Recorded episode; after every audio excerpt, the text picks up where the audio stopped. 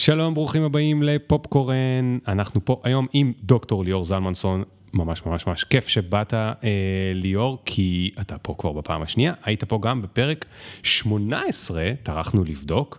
אה, דוקטור ליאור זלמנסון הוא חוקר ואמן דיגיטלי ועוצר ותסריטאי, אחרי זה נגלה שגוגל החליט שהוא קודם כל תסריטאי, נכון? תספר לנו את זה אחרי זה. אה, הוא חוקר ומרצה בכיר בתוכנית לטכנולוגיה ומידע, בפקולטה לניהול באוניברסיטת תל אביב, והוא לומד התנהגות מקוונת, מקוונת כלומר אונליין. אה, ותוכן באינטרנט וניהול אלגוריתמי ועתיד העבודה, והוא זכה בהמון פרסים מקרן פולברייט ופרס אה, אה, דן דוד וקרן גרמניה ישראל ואחרים, והוא גם היזם של פסטיבל Print Screen אה, שבמדיטק חולון, שאתם מאוד מאוד מומלצים אליו, פסטיבל שמשלב בין אומנות ותרבות ודיגיטל, ולדעתי ש... כשאנחנו הכרנו אחד את השני זה היה הרבה סביב הדברים שעשית שם בפסטיבל, וראש פורום דיגיטל של איגוד המוזיאונים הישראלים, ולאחרונה מנהל הקבוצה בפייסבוק תרבות בימי קורונה, וגם מחזאי ותסריטאי ואמן זוכה פרסים, ויש יותר מדי דברים. העבודות שלו הוצגו גם בטרייבקה ובכאן, ובפרק הקודם, נכון שזה נשמע שליאור עושה יותר מדי דברים, בפרק הקודם אנחנו דיברנו על הנושא המעניין של איך לעשות גם וגם וגם וגם וגם וגם, בייחוד אם אתה גם מתקדם באקדמיה, שזה פחות מקובל. ונכנסנו, אה, ב, אני זוכר גם שעם הרבה מאוד כנות ענית גם על שאלות קשות כמו איך מקבלים באקדמיה את העניין שאתה עושה גם וגם וגם וגם, האם מפרגנים או, או פחות, אה, אה, ספוילר, הרוב פחות, אבל יש כאלה שכן ויש כאלה שמבינים את זה, ואז אנחנו נדבר היום. גם נחזור קצת לנושא הזה של גם וגם וגם, כי עברו מאז 4-5 אה, שנים, אבל גם נדבר על ספר חדש שליאור הוציא, אה, שנקרא יש לנו דרכים לגרום לך ליהנות. זה ספר שירה. מאוד מאוד מאוד מאוד מיוחד, אה, שכל הטקסטים בו הם טקסטים שנלקחו מ... נקרא לזה רגע חתיכות שאתם מכירים באינטרנט, ואחרי זה ניתן כמה דוגמאות כדי שתבינו למה בדיוק אנחנו מתכוונים, שכשמוציאים את החתיכה הזאת מהאינטרנט שאתם מכירים ושמים אותה בספר שירה, פתאום היא גורמת לנו לחשוב אה, מחדש על הרבה דברים. אז נדבר היום שוב עם ליאור גם על הגם וגם וגם, וגם נדבר על הסושיאל ועל הקשר בין הסושיאל אלינו, ועל הקשר בין ביני ובין ליאור והסושיאל, והאם אנחנו, אה, אה, כשאני אומר סושיאל אני מתכוון סושיאל נטוורקס כמובן, אבל גם הסוציאל הסוציולוגיה שבינינו והסוציאליה וכולי. ליאור, אה, דיברתי יותר מדי, ניתן למוזיקה את הרגע ונתחיל בעוד שנייה. Yeah.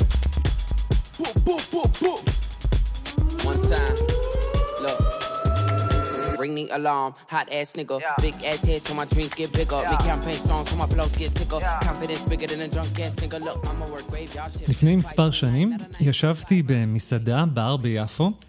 זה היה יום הולדת של ידידה שלי, ובשולחן ליד ישבה איזה גברת, ככה באזור, להערכתי שנות ה-50-60 שלה, שהיא נראתה לי מוכרת מהחיים שלי. עכשיו, הסתכלתי עליה, וכשהמבטים שלנו הצטלבו, היא חייכה אליי חזרה, ואמרתי, זהו, היא מכירה אותי. וככה לאורך הארוחה, ואני מודה, קצת אה, עם הכוסות של האלכוהול, אנחנו מגניבים מבטים, ואני מתחרפן ואומר, מאיפה אני מכיר אותה? אני עובד איתה. ואתה יודע, מתחיל לספר כל מיני סיפורים כן. בראש שלי. פתאום אני משוכנע שזו מישהי שנפגשתי איתה באוניברסיטה, וקשורה לאיזה פרויקט שאני עובד, וזה לא מנומס שאני לא ניגש אליה, אבל, אבל לא יכולתי להיזכר מה ומאיפה, וזה כל כך הציק לי, עד שאמרתי לעצמי, די, אני פשוט אלך אליה, אני אגיד לה שלום, ואני אבין תוך כדי מהשיחה מאיפה אנחנו מכירים. אז בקיצור, אני ניגש אליה ואומר לה, הכי טמבליות כזו, אנחנו מכירים מאיפשהו, נכון? ואז המבט שלה מתחלף.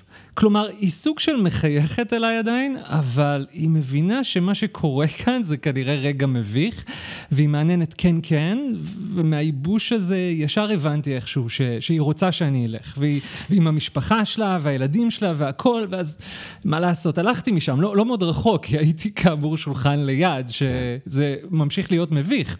תוך כדי כך שאני פשוט מענה את עצמי מי זו, ובסוף שהיא עוד קמה ויוצאת מהמסעדה, היא עוד עושה לי שלום, אז בכלל... בכלל, אבל היא לא הייתה מוכנה לספר לי מי היא, מה, איפה אנחנו מכירים, שום דבר. אמרתי, טוב, די, אין לי כוח לזה, אני עוזב את זה. בקיצור, יום למחרת אני מתעורר, ופתאום אתה מכיר איך זה, ברגע הדבר נוחת עליך, אתה כן. מבין מי זו הייתה. אז אני ניגש לאינטרנט לוודא, ופתאום אני מגלה שכן. אני אמרתי, כן, אנחנו מכירים מאיפשהו לנגידת בנק ישראל, קרנית פלוג לשעבר. אני, עכשיו, זה מאוד אקראי, כן? אני אומנם למדתי כלכלה, חשבתי אחרי זה בדיעבד, בעצם למדתי עם בעלה. שהיה פרופסור בעברית לכלכלה, אמרתי אולי, אבל דווקא אותו לא זיהיתי בשולחן. משהו מאוד מאוד מוזר קרה שם, והמוח שלי עשה עליי טריק, אבל אני פשוט כזה ניגשתי הכי ב casual, הכלכלנית הכי בכירה. כן, ו- ולא ידעת איך אתה מכיר אותה. וחשבתי שהיא כזו, כן. כן, באתי אליה כאילו החוקית שלי. אה, ואחר כך אומר- אומרים שאנחנו לא יודעים אה, מה לעשות עם הכסף שלנו, כי אנחנו... אה, עם ביבי זה לא היה קורה. עם ביבי, עם ביבי לא ביבי היה נחרט בזיכרון. אז טוב, אז ליאור, אז תשמע, הרבה זמן חיכיתי לספר שירה, זה ספר השירה השני שיש בפופקורן, אבל הראשון שלך. אז אה, ברשותך אני אקרא את השיר שבחרת לשים הראשון, כי, כי, כי יש כנראה בחירה, נכון? לא, לא בוחרים את השיר הראשון, סתם. עריכה, בחירה, זה, זה, כן. זה החלק הארוך יותר, אגב, בספר מהסוג הזה. אז, אז בוא נקרא אותו רגע, ונראה, תהיו רגע איתנו. אה, השיר נקרא רק אתה. רק אתה יכול לראות את זה. אלא אם כן, תשתף את זה. אנחנו יכולים להראות לך כיצד. אוקיי, מאיפה, הש... מאיפה זה נלקח, הטקסט הזה? אז השיר הזה, אה, כמו רוב השירים בחלק הראשון של הספר, שנקרא "זה בחינם וזה לתמיד", אה, מתוך טקסטים שפלטפורמות חברתיות אה, מציגות בפני היוזרים שלהם מתישהו ב life cycle. אז במקרה הזה, זה פייסבוק שאומרת בעצם ל user הכי בהודעה, אתה יודע, מי שראה את ההודעה הזאת כנראה לא שם לב מרוב שהיא בנאלית וסטנדרטית. כשמישהו... אה, שם פוסט כשהוא אישי, רק כן, אני, בשיטות ה... בפרטיות. Only me. Only me, הוא מקבל הודעה כזאת, רק אתה יכול לראות את זה, אלא אם כן תשתף את זה, אנחנו יכולים להראות לך כיצד, כאילו, איזה טמבל אתה ששמת Only כן, me על פוסט, כן, כנראה כן, טעית. כן. אבל הקטע הזה פתאום נתן לי, היה לי פשוט אה, תחביב, אפשר לומר, של למצוא את הרגעים האלה, שבהם יש שיחה, או הייתי אומר שיחה חד צדדית הרבה פעמים, או הודעה כזאת שהיא היא אכפתית, והיא מתחשבת מצד אחד, והיא גם קריפית כן, מצד כן, שני. כן, וחשבתי, מה קורה כששמים את זה על דף בלי שום הקשר? אז קודם כל זה מקסים, אפשר אפילו, בוא, בוא נדבר רגע, עוד לפני שדברים על הספר, בוא נדבר רגע על הקטע הזה. רק אתה יכול לראות את זה, אלא אם כן תשתף את זה, אנחנו יכולים להראות לך כיצד, נכון? אז אה, אני לא אה, אה, יודע לעשות ביק, ביקורת אה, ספרות או שירה, ולכן מותר לי להגיד כל מה שאני רוצה. לו הייתי יודע, חופשי, גם הייתי היית. צריך לחשוב עמוק. אבל אני אגיד לך איפה, מה הדברים שאני אני מקבל פה, אוקיי? למשל. אז קודם כל, רק אתה יכול לראות את זה, ש- כאן זה היה אמור להסתיים, נכון? אני עשיתי פוסט שהוא only me, ו- והיית צריך להגיד לי, זה פוסט שהוא only me, רק אתה יכול לראות את זה. אבל אומרים, אלא אם כן תשתף את זה, הנה הפורמו מתחיל, נכון? אולי בעצם כן בא לך לשתף את זה, ואנחנו נראה לך גם כיצד, כאילו, אנחנו, ה- ה- אנחנו גם נעזור לך לשתף את זה, כי אנחנו רוצים שתשתף את זה.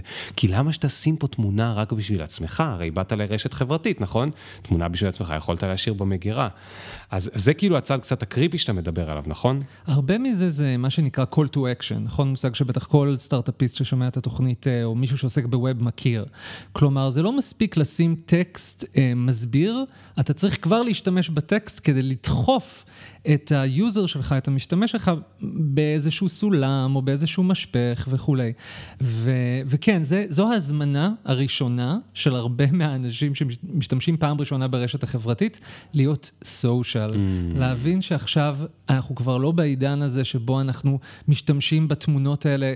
על ה, מה שנקרא, על האלבום הפרטי שלנו. כן. אנחנו פה בשביל לנהל משחק חברתי, ומשחק חברתי, אגב, זה לא אומר רק שיש אה, אנשים, בשר ודם, שרואים את זה, אלא, אלא אלגוריתמים, אלא מפרסמים. Mm. כלומר, אנחנו משחקים פה משחק אה, רשת חברתית עם הרבה כוחות אה, בלתי כן. נראים מאחורי הקלעים. כן. אגב, זה מעניין, האנחנו הזה מעניין, נכון? זה מאוד נפוץ היום, זאת אומרת, זה נכון גם למוצרים שאני מפתח, אני לא מנסה להיראות פה איזשהו מישהו שלא משחק במשחק, אני גם משחק במשחק, אבל זה נורא מעניין להגיד, אנחנו יכולים להראות לך כיצד, מי, מי זה אנחנו, אחי? ועוד מילא, אתה יודע מה, אם הייתי אומר שאני כותב בג'ולט באיזשהו עמוד אנחנו, אז אולי מישהו מכיר אותי או את רועי או מישהו מהשותפים והזה, אז יכול לדמיין את האנשים האלה יושבים שם, אבל בפייסבוק זה מין כזה... עשרות אלפי עובדים ועוד אה, לא מעט אה, אלגוריתמים שכנראה קוראים יותר ממני את ה... זהו ממש אה, אישות, האישות הפייסבוקית שהיא לא איט, זה נכון, היא לא IT, כלומר היא לא איזשהו משהו מכני, אלא סוג של אנחנו, איזה סוג של ביחדנס, אם לעשות רפרנס, יש ספר שירה של נועם פרטום מקסים ביחד, שגם ביחדנס גם עוסק הרבה בקהילתיות מסוג אחר לגמרי, אבל זה נכון שכל חברה היום פיתחה את הווי, ושוב, לא סתם, בטח אולי ראית כבר את הסרט על אדם נוימן, כן. שזה ה-WeWork זה אולי האולטימטיבי, אבל, אבל זה לא רק WeWork, אני חושב שהשיח הקהילתי, הביחד היא גם בתוך החברה אה, וגם כלפי חוץ, אנחנו באיזה ביחד פייסבוקי כולל. אמ, הוא, הוא היום השולט. אני רק אתן לך reference קצר, אני היום חוקר לא מעט group אה, admins, כלומר community admins או group admins בפייסבוק. מנהלי קבוצות. מנהלי קבוצות, מה שנקרא, בפייסבוק. וזו תמיד משרה, או לא, חס וחלילה משרה זה התנדבות כמובן, אבל הרבה, בהיקף, בהיקף ומאמץ זו משרה. שמייצרת המון מצבים בעייתיים, כי אתה הופך להיות חלק מהווי הפייסבוקי, גם אם לא תרצה. Mm. נגיד, הקהילת אנשי העולם החדש שייסדת, כן, כן.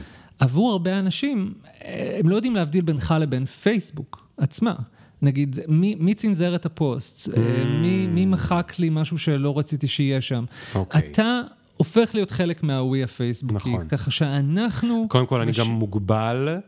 רק במה שפייסבוק מאפשר לך. לי נכון. לעשות. למשל, פעם בהתחלה, היום זה מאוד מפותח, אבל כשזה רק התחיל, אתה יכול, נגיד, למחוק פוסט למישהו, אבל הוא לא יכול לדעת למה. היום, אם אני מוחק היום למישהו פוסט, אני, אני יכול להסביר לו מה הסיבה, והוא יקבל הודעה שרשום שם, למשל, פוסט הזה הוא שיווקי, אנחנו לא מרשים פוסט שיווקי, בלה בלה בלה. וגם פייסבוק יכולה למחוק את הפוסטים. נכון. לפני, ובכלל לא לערב אותך בתור נכון. המנהל קבוצה. אבל מה שאני מתכוון זה שפעם, אם הייתי מוחק, זאת אומרת, זה לא אני, זה מנהלי הקבוצה היקרים מאוד, אה, שתודה לכם, אבל, אבל אם מישהו היה מוחק, מנהל קבוצה כזה היה מוחק, אז לא היית מקבל שום הודעה, אז אתה לא יודע, אולי פייסבוק מחק לי, ואולי אני מחקתי, אבל אני הייתי מוגבל בניהול של הקבוצה, הניהול התאפשר רק בתוך המעט מאוד כללים שפייסבוק אה, אפשר לי. זאת אומרת, זה כמו, לא יודע, נגיד נחשוב על עולם העבודה, נגיד שכל מה שהיה מותר למעסיק ולמועסק לדבר עליהם,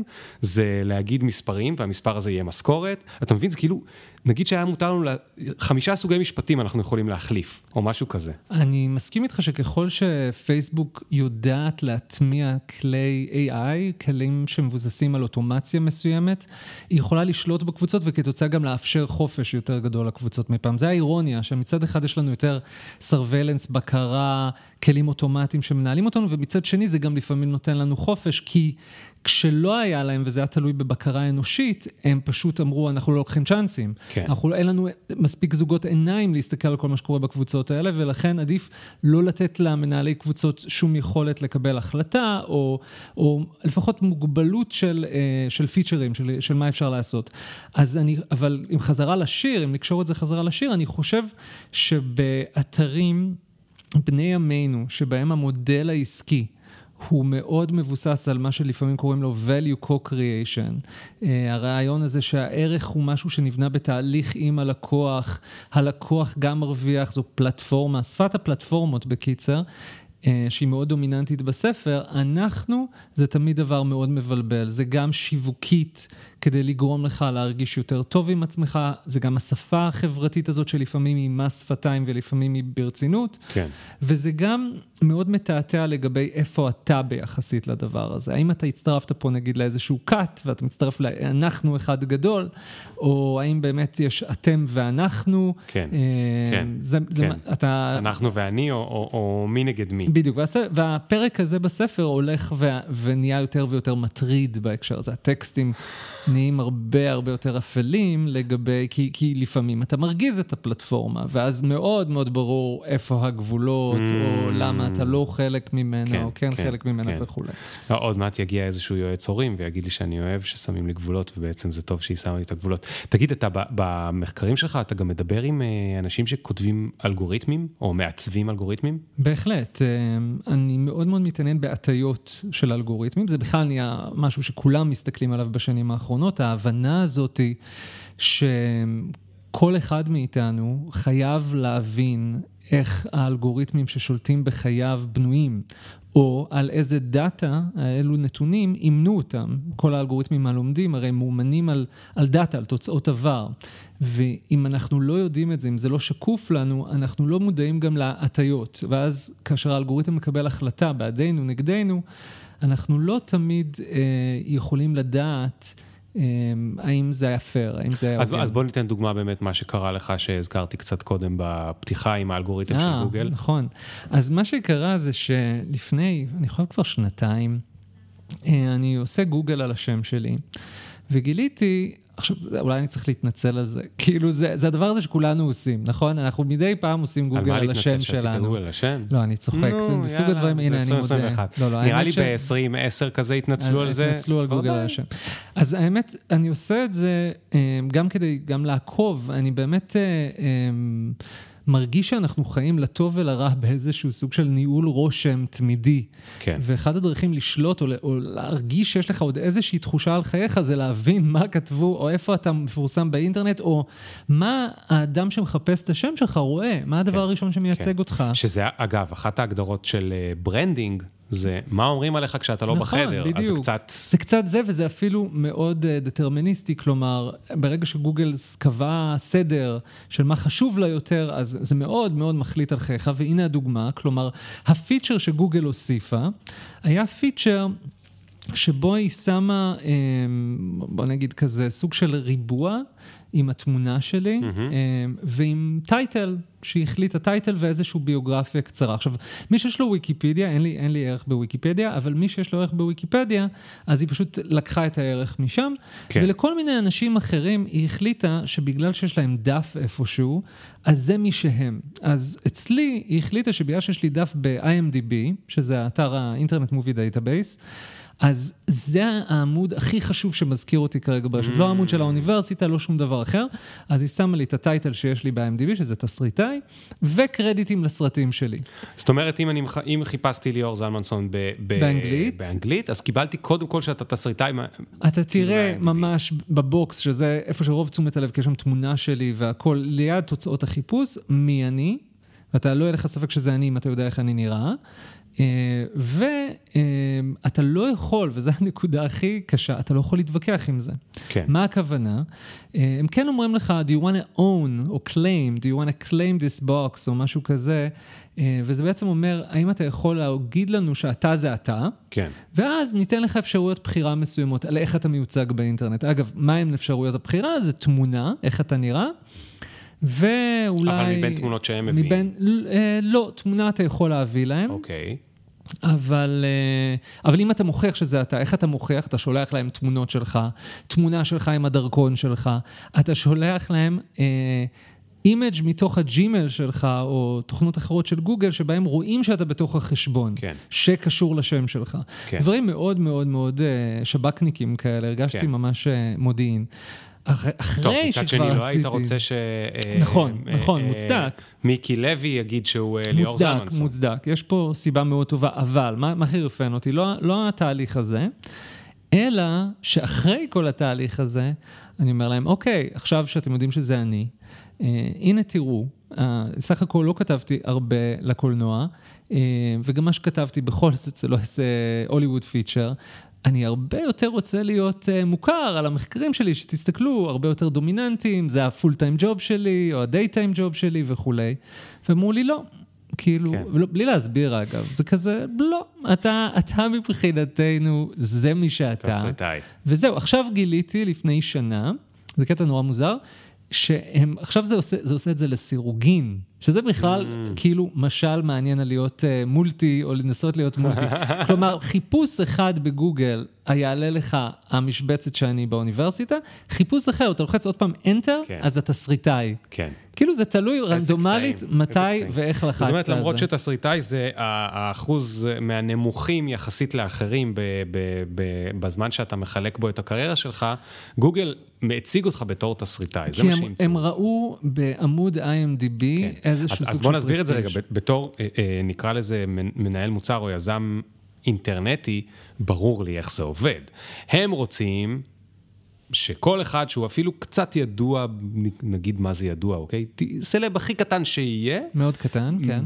הכי בקלות, יהיה אפשר לשים לו כזו בוקסה, כי הבוקסה הזאת זה פיצ'ר יפה, חוץ מסתם שורות חיפוש שגוגל נותן, הם אוהבים את הבוקסות האלה, גם על סרטים ועל ספרים ועל אנשים וכולי. עכשיו הם אומרים, טוב, עכשיו להבין מה כל אחד עושה בעולם זה ממש ממש ממש ממש מסובך. אז בואו ננסה לעשות פרטו. נכון? מה זה פרטו? בואו ניקח את האלה שאנחנו יכולים לכסות בקלות. מי יכולים לכסות בקלות? נגיד אה, אולי סופרים באמזון, כי זה קל ללכת לאתר של אמזון ומה שנקרא to scrape it, להבין מי שם סופר, מי, כמה ספרים הוא כתב, מה התמונה שלו וכולי.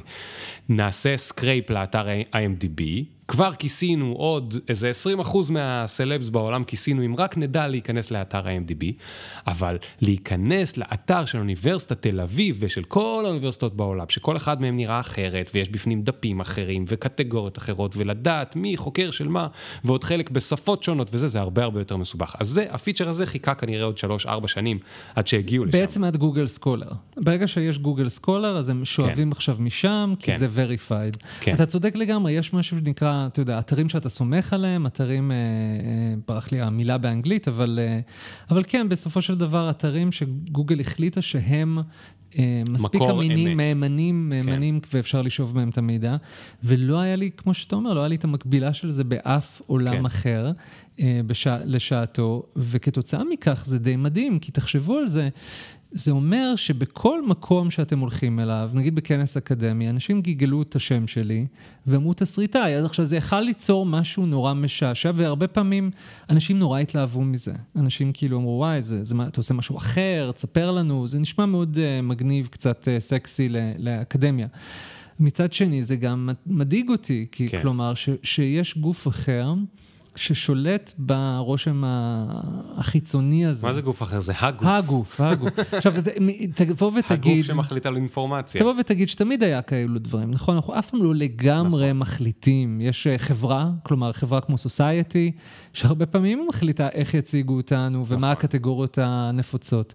אבל זה מדהים שבעידן, לכאורה, אנחנו יושבים פה, מדברים על קריירות חדשות, עליות מולטי, על כל הדברים האלה. בפועל, מה שקורה זה שאנחנו אה, עדיין עם חברות כאלה מתקדמות, צריכים להסביר שלא, אנחנו כן, לא מוכנים לתיאור כן. של מילה אחת, שזה כל מה שאנחנו עושים.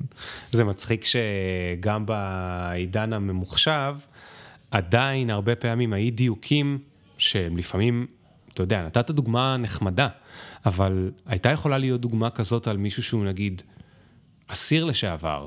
ועכשיו הוא אדם מדהים, אבל לסרוק את, אה, את רשימת האסירים אה, הרבה יותר קל, אז היו, היו רושמים שהוא קודם כל אסיר לשעבר, ורק אחרי זה, אם מישהו היה מחטט, היה מגלה שהוא גם סופר, נגיד. ועושים את זה, אתה שאלת אותי מקודם, אם לסגור מעגל, האם אני מדבר עם אנשים שמעצבים אלגוריתמים.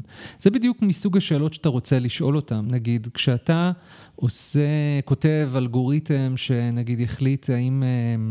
אה, אה, לתת למישהו הלוואה או לא, או אלגוריתם שאמור לש, לשרת איזה מערכת של שיפוט או מערכת אכיפת חוק, על מה אתה מסתכל, איך אתה שם את המשקולות שלך, איך אתה מתרגם תובנות די מלוכלכות, כלומר מלוכלכות במובן הזה שהן לא מתמטיות נקיות מהעולם האמיתי, למשקולות מאוד ברורים uh, לאלגוריתם.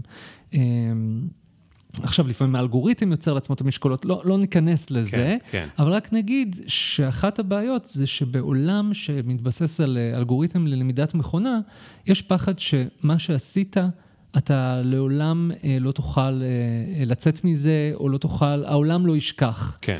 אה, אנשים קיבלו ביקורת רעה בפייסבוק, בגוגל, באיזה עיתון, לפעמים זה הדבר הראשון שמופיע להם בתוצאות, כן. ולעולמי אה, כן. לעולמי עולמים. כן, אה... ניתן דוגמה, אם היית מקבל על הספר הזה שיושב לנו פה, ביקורת רעה, חס וחלילה, חס וחלילה, סתם אפשר לחשוב, אבל נגיד שהיית מקבל ביקורת רעה מ-ynet, שהוא אתר שה-SEO mm-hmm. שלו מצוין, וכל מה שכותבים בו קופץ בגוגל ראשון, והיית מקבל 100 ביקורות מצוינות. ממאה בלוגים קטנים שהם אלופים בשירה והם עסוקים בשירה, אבל ה-SEO שלהם על הפנים וגוגל לא נותן להם ניקוד גבוה.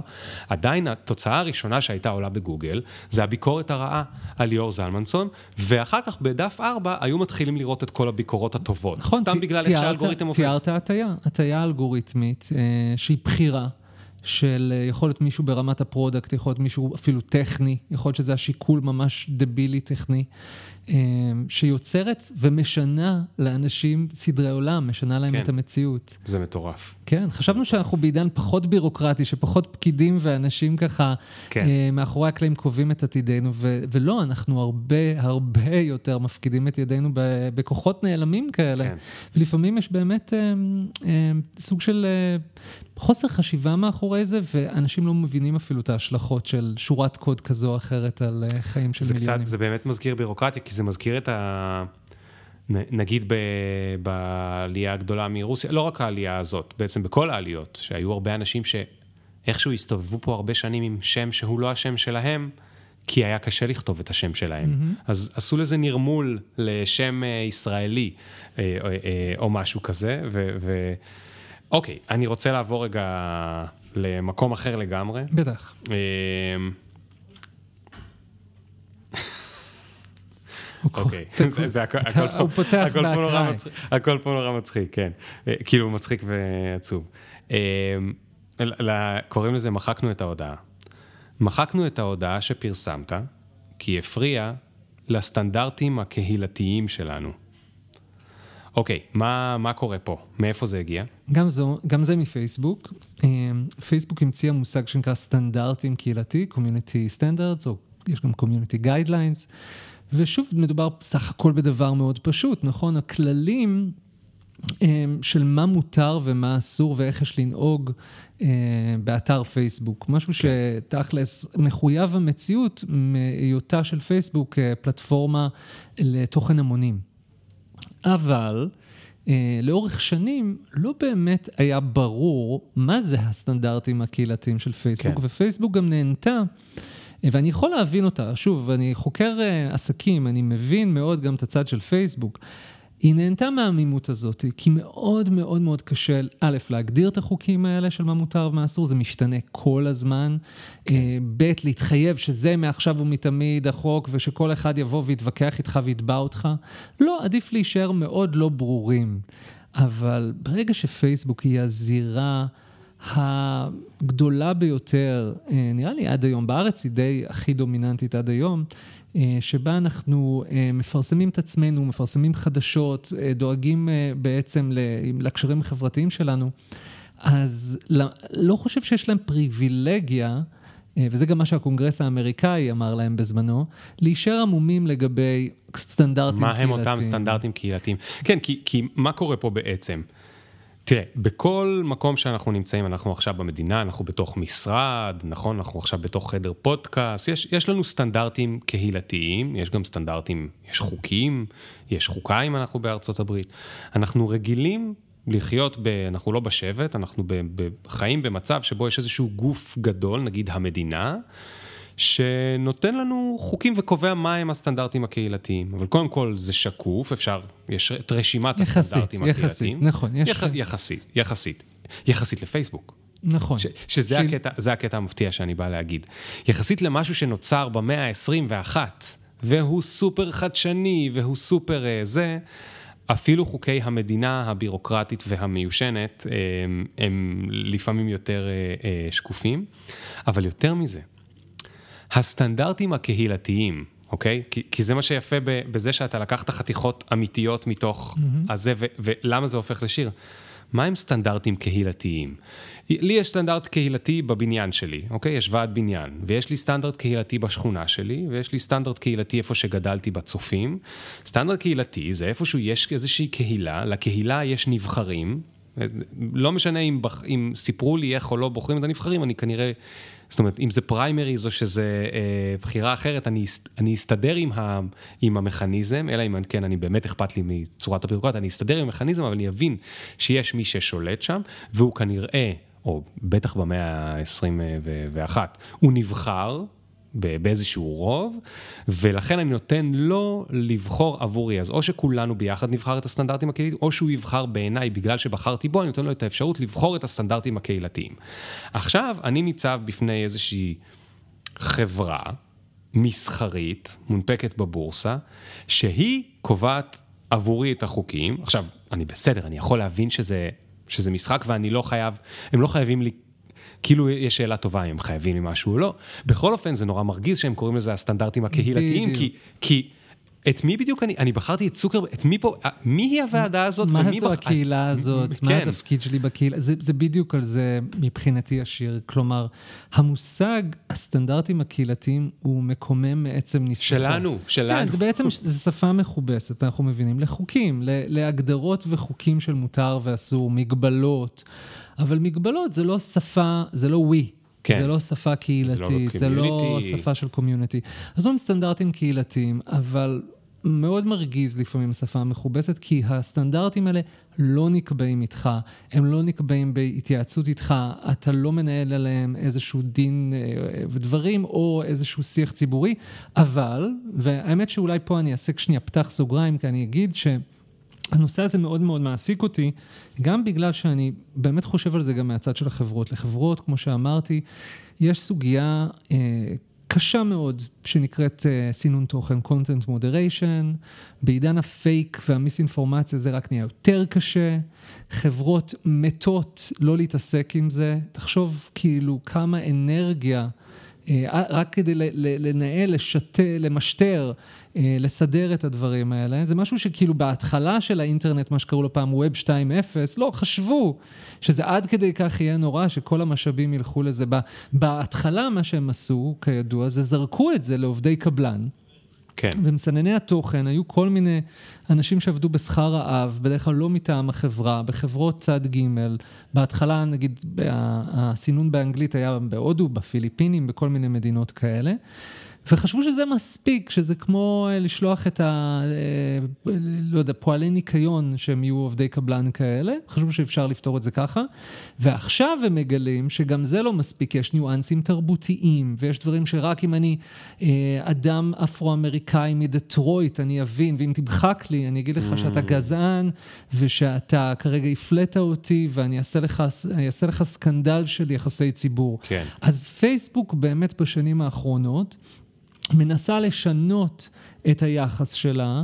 הייתי לא מזמן בפאנל מטעם האקדמיה הלאומית למדעים, ביחד עם מי שהיום נחשב יושב ראש הוועדה הציבורית שהם פתחו, של מומחים במשפטים ואתיקה, שמגיע לפתחם כל הבעיות האלה. כן. הוא במקרה הזה פרופסור שחור שיושב בניו יורק, ומגיע לפתחו כל מיני בעיות שבו פייסבוק למשל מואשמת בגזענות, אחת, יש שם. נדמה לי ישראלית.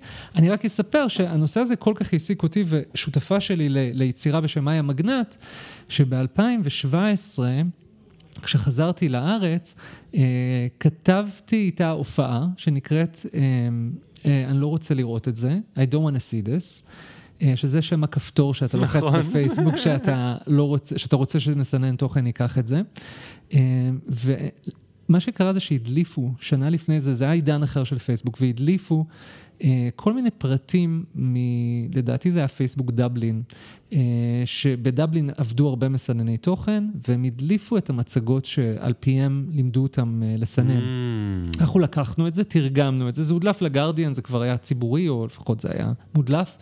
לקחנו, תרגמנו את זה, והזמנו, האמת שזה מצחיק, כי עשינו את ההצגה במשרדים הקודמים של ג'ולט, מתחתיכם. לא בג'ולט עצמו, אבל מתחת לג'ולט היה חדר ישיבות, מהמם. שהיה אפשר להשכיר, שכרנו אותו, הבאנו. כזה קבוצות של 30 איש, הם ידעו שזו הצגה כמובן, לפחות אה, בהתחלה אה, היה להם קל לשכוח שזו הצגה, ואז היינו עובדים. אה, זה לא היה דווקא של פייסבוק, לא הצגנו את עצמנו אה, כמובן מטעם פייסבוק, אבל הצגנו את עצמנו מטעם אה, רשתות חברתיות, ו, ושאנחנו מראים לכם פה כללים, ומלמדים אתכם להיות מסנני תוכן אצלנו. זה היה בעצם יום הכשרה. עשית להם סדנת עשינו סדנת סינון הכשרה. תוכן, כמו שעושים למישהו בפייסבוק. ממש ככה, או בכל אתר אחר למעשה. זאת אומרת, פייסבוק היה אה, אלה שהכי תקפו אותם וזה יצא לאור, אבל זה כן. קורה במייקרוסופט בטוויטר וגוגל ולינקדאין. וטוויטר, לינקדאין, כן. הכל. אה, וכן, במשך שעה אתה לומד מה זה אלים, מה נחשב אלים ולא אלים, מה נחשב מיני ולא מיני, מה נחשב מאיים ולא מאיים. אה, אנחנו כמובן...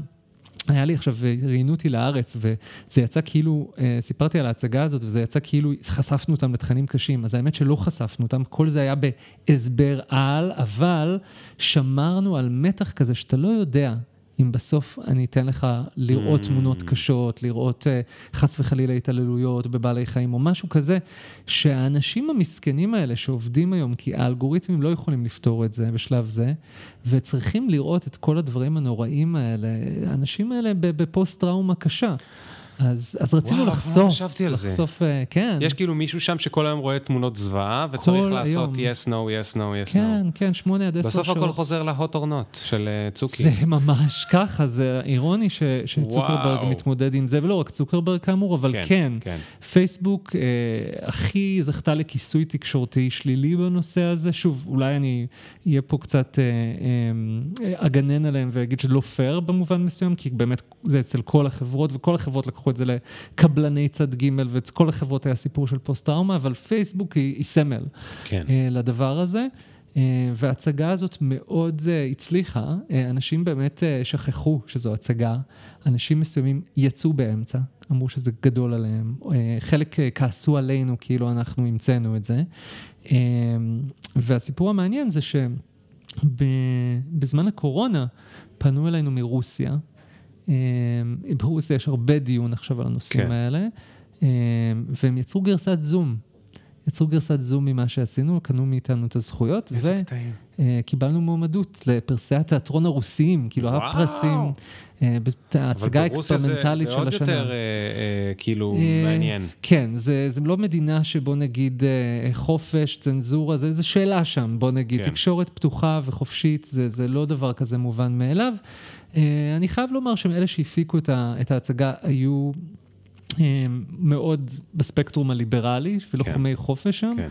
אני כן אגיד שאני חושב שאחד מהדברים שהסיבה שהרוסים ממש רצו לראות ההצגה הזאת, זה בגלל שיש שם המון המון אה, סנטימנט אנטי-אמריקאי בימים אלו. זאת אומרת, הם כן חושבים, למרות כל המגבלות על החופש שיש ברוסיה, הם כן רואים... לא, להפך, זה בדיוק הם זה. כן רואים את זה. לא, זה בדיוק זה. אין משהו שעם יותר אוהב מלהגיד, אתם הצדקנים. ב- אה. בעצם, אתה אתם חושב רואים. שאנחנו זה? חושבים גם אנחנו, נכון, גם אנחנו עוצרים את החופש, אבל גם אתם, הנה תראו, אתם עושים את זה. ככה, וגם יפה, אתם, יפה, ואתם זו סתם... תובנה אה, מאוד. נכונה כנראה. אז, אז אה, טוב, קודם כל אני מאחל לכם בהצלחה בבלארוס, שם נראה לי אתם ישר תזכו זה עוד לא הגיע לבלארוס, אבל זה. זום, אז כן, אולי. אולי בבלארוס זה לא, גם... בלרוס אני מקווה שלא, זה, זה כבר נהיה מסוכן שם ממה שקורה מהזה.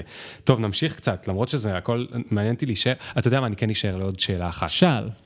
כי זו שאלה שאני מתחבט בה, אני חושב שהרבה אנשים מתחבטים בה. בטח. מה עמדתך? אני יודע שאתה גם מבין את החברות וגם מבין את הזה, אני שואל את דעתך, נקרא לזה, אם היינו עכשיו בחוג לפילוסופיה, דעתך הפוליטית, כלומר, אה, דעתו של אה, ליאור זלמנסון מחוץ למאמריו, וגם במאמריו של ליאור זלמנסון. האם פייסבוק צריכה להיות אה, תחת אה, אה, חוק וצנזורה? כלומר, האם המדינות צריכות להיות מעל הפייסבוק המקומית שנמצאת בתוך אותן אה, מדינות, זאת אומרת, כמו, באותו, כמו באותם אירועים עם הקונגרס, האם מדינה יכולה לבוא לפייסבוק ולהגיד, במדינה הזאת אנחנו נחליט שאפשר לראות פטמה, או שאפשר, של אישה, כי של גבר כנראה מותר, של אישה אסור, אבל אתה מבין מה אני מתכוון? והחוקי, אותם community standards, אנחנו רוצים להתערב בהם? זאת שאלת השאלות, ולא רק בעולם פלטפורמות, בעצם אתה שואל שאלה על שיפוט אה, של גלובלי, כלומר, חיים בעולם גלובלי, בהינתן שאנחנו עדיין חלק ממדינות לאום, שחלקן אה, ליברליות יותר וחלקן ליברליות פחות. האתגר של חברה גלובלית כמו פייסבוק זה שהיא רוצה להיות סוג של על-מדינה, ולא תמיד אנשים קולטים שזו אג'נדה, זו אג'נדה פוליטית, כלומר היא הולכת יד ביד עם רצונות ליברליים מסוימים, רצונות פרוגרסיביים מסוימים, ולכן היא גם מאתגרת מדינות, אה, אתה יודע, שבטח אני ואתה לא תומכים בהן, אבל שווה שנייה לדבר עליהן, שהן יותר מסורתיות, שהן יותר דיקטטוריות וכולי. אה, לכן אני לא יכול בתור אדם ליברלי, כלומר זו השקפת עולמי, לתמוך בצנזורה של מדינה ביודעין שפייסבוק אה, בעצם כתוצאה מכך תהיה נתונה לאי אלו, או אין ספור למעשה, לחצים פוליטיים. עם זאת, חשוב להגיד שני דברים. א', זה כבר קורה. פייסבוק כבר היום נאלצת לנווט, והבחירות שלה לא תמיד שקופות ולא תמיד ידועות לנו, מתי היא משתפת פעולה עם משטרים, ומתי היא לא משתפת פעולה עם משטרים. אה, דוגמה, באירופ- באירופה עושים לה הרבה- באירופה, בטורקיה, בסין, בסין אין כל כך פייסבוק, אבל היה שם הרבה דיון על מה פייסבוק אה, מוכנה עד, איפה, עד איפה זה יכול אה, להגיע? כי אם הרבה חברות אה, הסינים רוצים שפשוט יהיו surveyed, כלומר שיהיה surveillance, שיהיה בקרה עליהן, ואז כן. אולי כן אפשר אה, להשתמש בהן בסין. כן, כי בסין אין פייסבוק, אבל מה אם בטיוואן וסינגפור יש פייסבוק ויכולים רק ללכלך על סין? בדיוק, זה כבר, ויש גם, יש גם VPNים כמובן, אז זה לא שאין בכלל, אבל אין, אין בצורה ישירה. אבל אז לשאלתך, מבחינת תפיסת עולמי הפוליטית, אני כן אדם גלובלי במהותו, כלומר, אני כן מאמין בגופים שמייצגים איזשהו עיקרון ומקדמים את הרעיון הזה שאנחנו ככדור, ככדור ארץ, צריכים להתחיל לקבל החלטות, להפסיק לצאת מהמסגרת הצרה של מדינת הלאום, כי הבעיות של המאה ה-21 לא מכירות גבולות גיאופוליטיים. בעיית משבר האקלים היא לא רלוונטית, אה, ב... בוא נגיד, מדינת הלאום מעכבת אותה מאשר פותרת אותה במובנים כן. מסוימים. כן. הבינה המלאכותית והנושא של אוטומציה, ובכלל כלכלה בראי האוטומציה, זה בעיה גלובלית. כן. אה, אז, אז שוב, אז אני, אולי זה תמים, כן, אני לא חושב שמדינות הלאום מחר יתפרקו, אבל אני כן מאמין שהפתרון הוא בלהסתכל על, על החברות האלה דווקא כמשהו גלובלי, אם כבר צריך לשאול האם הן צריכות להישאר אמריקאיות. כלומר, אני חושב שחלק מהבעיות שנוצרות זה שהחברות האלה כל כך מזוהות עם אג'נדה אמריקאית. ובארצות הברית הבעיה שלהן בשנה, שנתיים האחרונות זה שהן מזוהות עם אג'נדה דמוקרטית פרוגרסיבית. כן. אני חושב, כן. אני לא נגד בהכרח האג'נדה כזאת, אבל אני, אני בהחלט רואה למה זה בעייתי, להיות כן. חברה עם כזה כוח ולהיות מזוהה פוליטית כן, בצורה כי כזאת. זה כאילו מרגיש שהם קצת כולם יצאו נגד טראמפ. זאת אומרת, היה אפשר לחשוב על בדיוק. זה ככה. אה, אני לא מאשים את טראמפ או את תומכיו, אם הם יטענו שיש הטיה נגדם. כי כן. קצת יש. היה ניסיון להיות מאוד שוויוני, אבל עד גבול מסוים. כן, כן. טוב, זה, זה נושא לפרק שלם, אז אנחנו רגע נמשיך, כי יש לי פה עוד כמה דברים מעניינים שאני רוצה לקרוא. לבא בתור קוראים בקשה. אנחנו עוברים למקום זה אחר. פרק לגמרי. אחר בספר, כן. כן, זה פרק אחר בספר, ובכלל זה שיש סגנון... לו שם שאני מאוד אוהב, אז תקריא אוקיי, רק את השם. אנחנו לא יכולים להרשות לעצמנו להרגיש נבוכים. זה שם, זה שם הפרק. הפרק. כן. או החטיבה. שוב, אני קורא עוד שיר שהוא חתיכה מהאינטרנט האמיתי. בבקשה. אתם בטח עסוקים, אז ניגש ישר לעניין. אם כל מי שהיה קורא את זה היה תורם, מבצע הגיוס הזה היה נגמר תוך שעה. שמעתם נכון, המחיר של כוס קפה הוא כל מה שאנו צריכים. אנו מאמינים שידע הוא בסיס, בסיס לפוטנציאל האנושי, לחופש, להזדמנות. אוקיי, יש, יש המשך. זה, זה השיר היחיד שיש לו שני עמודים. אז הוא ממשיך עוד טיפה. אנחנו לא יכולים להרשות לעצמנו להרגיש נבוכים מכדי לבקש ממך תרומה. בדיוק כפי שאתה לעולם לא צריך להרגיש נבוך כאשר אתה צריך לחפש מידע.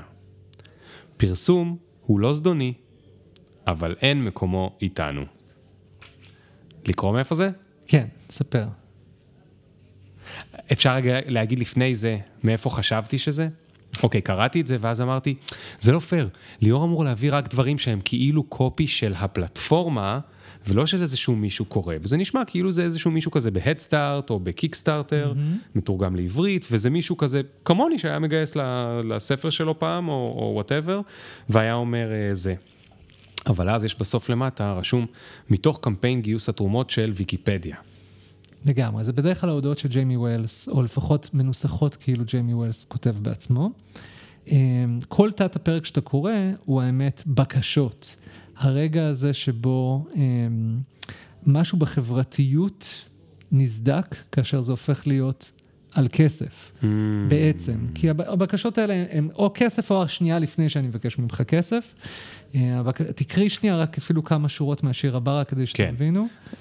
אני מזמין אותך להפיץ יחד איתי את בשורת ההזדמנות, לתת רוח במפרשים, לקחת חלק וכך להיות שותפים במסע שלי. אנחנו מבקשים מכם להצטרף, לצאת אל המסע איתנו, לקחת חלק ולצעוד איתנו במסע שלנו. אתם מוזמנים להצטרף אליי למסע מרגש, שבסופו ייוולד לו תוצר מדהים. בואו, צאו איתנו לדרך, צאו להרפתקה של נדידה בדרך, רק בזכותכם נגיע ליעד. אז זה שיר שנקרא מסע, והוא, כמעט כל שורה זה מ- מסע. מ-Headstart אחר. פה עשיתי ממש עליכם, כל שורה זה מ-Headstart, כי כשחקרתי את אוקיי. Headstart או את קיקסטארטר ודומיו, שמתי לב שהאנלוגיה של בקשת מימון המונים, זה תמיד מסע. אוקיי, זה אף פעם לא כסף, מסע. כן. אנחנו יוצאים למסע, כן. יש פה דרך ארוכה, תעזרו לי לקצר את הדרך, צאו איתי למסע, אנחנו הולכים יד ביד. זה תמיד האנלוגיה הזאת של מסע. דרך, דרך, דרך, מסע, טיול, נס... כן, כן, כן, כן, כן. תמיד. עכשיו, יש לי, אני לא יודע כמה קראת פעם את המאמרים האלה שלי, הם קצת ישנים, אבל אני מזמין אתכם, אולי נשים את זה אחרי זה בלינקים או משהו. יש לי מאמר מאוד ישן מאלכסון, אה, שהוא על הבעיה שלי עם מימון המונים. אני חושב, נקרא הנחות לחברים בלבד. אה, ואני חושב שאנחנו עוברים כחברה, עכשיו זה קצת פחות פופולרי אתה מימון שלחת לי המונים. אותו פעם, שלחתי לך אותו, שעשיתי אה, מימון שעשית המונים. מימון המונים, אמרתי לך תקרא אותו קודם. תקרא אותו ואז ותגיד אל לי אם תבקש אתה עדיין כסף. רוצה, בדיוק. לפעמים זה, זה קצת אה, מגעיל להגיד, קודם כל הספר הזה לא נעשה במימון המונים, אולי שווה לומר כן, את זה קודם כל. אבל הוא ממומן על ידי הוא פייסבוק? ממומן על ידי, ממש פייסבוק. הוא ממומן על ידי, אה, חלקית ממומן על ידי קרן רבינוביץ', שזה עיריית אני. חושב שהם עוד לא, הם לא הגיעו לשלב הזה. יש את השלב שבו המדינה הליברלית מבינה שהדרך להשתיק את המרדנים כמוך זה לממן בעצמם את הפעילויות הליברליות כנגד המדינה. אז פייסבוק צריכה כבר לממן את הספרים שלך, שיצחקו על פייסבוק, ואז הם בוא אה, נגיד שלא יגייסו אותך. חששתי, לא חששתי שפייסבוק תצא נגד הספר הזה, כי זה לא באינטרס שלה לבקר את הביקורת. אה, עדיף אה, להעלים את הביקורת בזה שאתה פשוט לא, לא מתעסק בה. כן. זה דרך הרבה יותר טובה. כן. אבל כן, השירים האלה שקראת כרגע מהם, אני פתאום קולט שאני יושב כל הזמן ליד המיקרופון לא נכון, עכשיו שומעים אותי יותר טוב. אתה, לא, אתה, שומעים אותך טוב בכל שומעים אופן. אותי טוב בכל מקרה, יופי. כן. אז אני עכשיו אדבר ממש אל המיקרופון. אז מה שאני אומר זה שכאשר אתה עושה, בוחר מימון המונים, אתה מחויב לנצל, אין מילה יותר יפה מזה לצערי, לנצל את החוגים החברתיים שלך, ולעשות את זה בצורה שקצת משכיחה את זה שאתה מבקש כסף, כי זו סיטואציה לא נעימה לבקש כסף, במקום זה אתה מכניס חלופות. אז זה לא כסף כאמור, זה מסע משותף. אה, השיר הבא נקרא תמיכה, כי תמיכה זה גם המילה, זה, זה, אנחנו לא מבקשים אה, הלוואה או. זה, אנחנו מבקשים תמיכה. ואז יש את ההחלפה הזאת בין אה, תמיכה, שזה מושג חברתי, זה בא מ-social support בדרך כלל, נכון? כשאנחנו חושבים על תמיכה, אנחנו חושבים על ממש במובן הפיזי, במובן הנפשי. אה, אבל בוא נדבר על זה רגע. הרבה פעמים במימון המוני אתה מקבל משהו, בעברית החליטו לקרוא לזה תמורה. כן. הפרקס, שזה צ'ופר. תמורה, זה, לא, תמורה הכי יפה, כי זה נשמע כמו תרומה. אבל אה, ב- תמורה, זאת אומרת, יש פה איזשהו סחר חליפין. זה לא באמת שאתה מביא לי את הכסף ואני... אה, אה, אה, הוא, הוא בעד שום דבר, אלא... כאילו, אוקיי, מה הבעיה שלי? זה נכון שאתה מבקש כסף, אבל אם היינו רוצים לחזור באופן רומנטי לאיך שפעם היינו חיים בתור קהילה, כל הזמן היינו מחליפים דברים אחד עם ממש השני. ככה, אתה צודק לגמרי. פעם יחסי... אז ה- כאילו לא מתאים לך להגיד את זה, אתה נכון, מבין מה אני מתכוון? אוקיי, יש אז- לי פה- יש לי פה- יש לי פה דיסוננס עם, אה, עם ליאור, לא עם- לא עם האמירה. עם האמירה אני יכול להתייחס אליה תכף. הקושי שלי, אה, עוד שנייה, אני, אני, אני אגיד לך בדיוק אה, מה הקושי שלי, אבל אני אגיד, קודם כל, אתה צודק. אה, לא צריך ללכת הרבה אחורה, אה, שבכמעט כל תרבות, אה, עד התרבויות המודרניות, אבל גם במודרניות יש לא מעט דוגמאות, היחסים הכלכליים, מערכות היחסים הכלכליות מעורבבות באלה החברתיות, בשבטים מסוימים זה באמת בלתי ניתן להפרדה, כלומר זה מוזר אפילו אה, לחשוב עליהם כדברים נפרדים, אבל מה, וזו הנקודה החשובה בעיניי, יש במימון המונים התעלמות מכך. כלומר, יש העמדת פנים שאני פחות אוהב, Hmm. שבגלל האי נעימות שבלבקש כסף בחברתנו המודרנית, בו כולנו אינדיבידואלים ולכולנו יש את המטרות שלנו, ואנחנו כבר לא פועלים דווקא כקהילה, אנחנו פועלים כפרטים, והרבה פעמים מימון המונים, לא כל מימון המונים אגב, יש מימון המונים שהוא קבוצתי, שהוא למען מטרות חברתיות, אבל אני מדבר על המימון האישי, למען כן. הספר שלי, המטרה שלי, הסרט שלי וכולי. זו פעולה מאוד אישית. אני, אתה יודע, אם אני, אני אקרא לה אגואיסטית, אבל אני לא מתכוון שהיא לא מתחשבת אגואיסטית, היא, היא קשורה לאגו שלי, היא כן. קשורה למי שאני רוצה כן, להיות ומה כן, שאני רוצה כן. להגשים. כן. ו, ואז יש התעלמות מזה שזה רק מטרה שלך בעצם. אתה פשוט אומר להם, חבר'ה, זה לא שאני רוצה להוציא את הספר שלי, ואני צריך פשוט עזרה כלכלית, ואתה יודע, מזמין אותך לסלון שלי, נותן, לי, נותן לך ביסקוויטים ואומר, תקשיב, ליאור, אתה חבר שלי כל כך הרבה שנים, אני צריך עכשיו את העזרה, זה החלום שלי, תעזור לי. זה לא השיח שהולך. השיח שהולך הוא איזשהו שיח שבו, זה לא שלי, זה שלנו, Mm. זה חברתי, זה תמיכה, זה מסע, ואתה יוצא איתי לדרך. אתה לא אוהב וכך. את הכביסה. ואתה מקבל, עכשיו גם התמורה הזאת, התמורה הזאת לרוב, באמת, היא, אנשים לא מחפשים אותה, נכון? רוב האנשים שתומכים במימון המונים, זה מה שנקרא Friends and Family, כלומר אה, Friends and Family Funding. הם, הם לא באמת עושים את זה בשביל לקבל את הסרט שלך או את זה, הם עושים את זה גם חברים שלך ומשפחה שלך, ואתה ביקשת. אז מה שאני בס- בסך הכל אמרתי במאמר, זה שא', יש פה היתממות, אה, יש פה משחק, העמדת פנים. ב', אה, רגע, אפשר לדבר על א'? כן, כל התקשורת שלנו כבני אדם, יש בה הרבה מאוד זה התעממות נכון, ומשחק, אבל, אה, אה, אבל דווקא אנחנו בהרבה מאוד מקרים הולכים, אחור, הולכים למקום טוב יותר, למקום יותר דוגרי, למקום, אתה יודע, נפטרנו, לטוב ולרע, נפטרנו ישראלים. מנימוס, נפטר, כן. נהיינו יותר עשירים, כן, אה, ממתווכים שונים ומשונים. כן. והאמת, זה טוב שהגבית אותי לנקודה הזאת, כי הסיבה להיתממות או האי נעימות של, אמ, של מימון המונים זה שנעלמנו את המתווכים. כי אם היה לנו מתווך, אה, למשל, הנה, אני אתן לך דוגמה, הספר שלי אה, יוצא, או יצא, אה, בהוצאת מקום לשירה.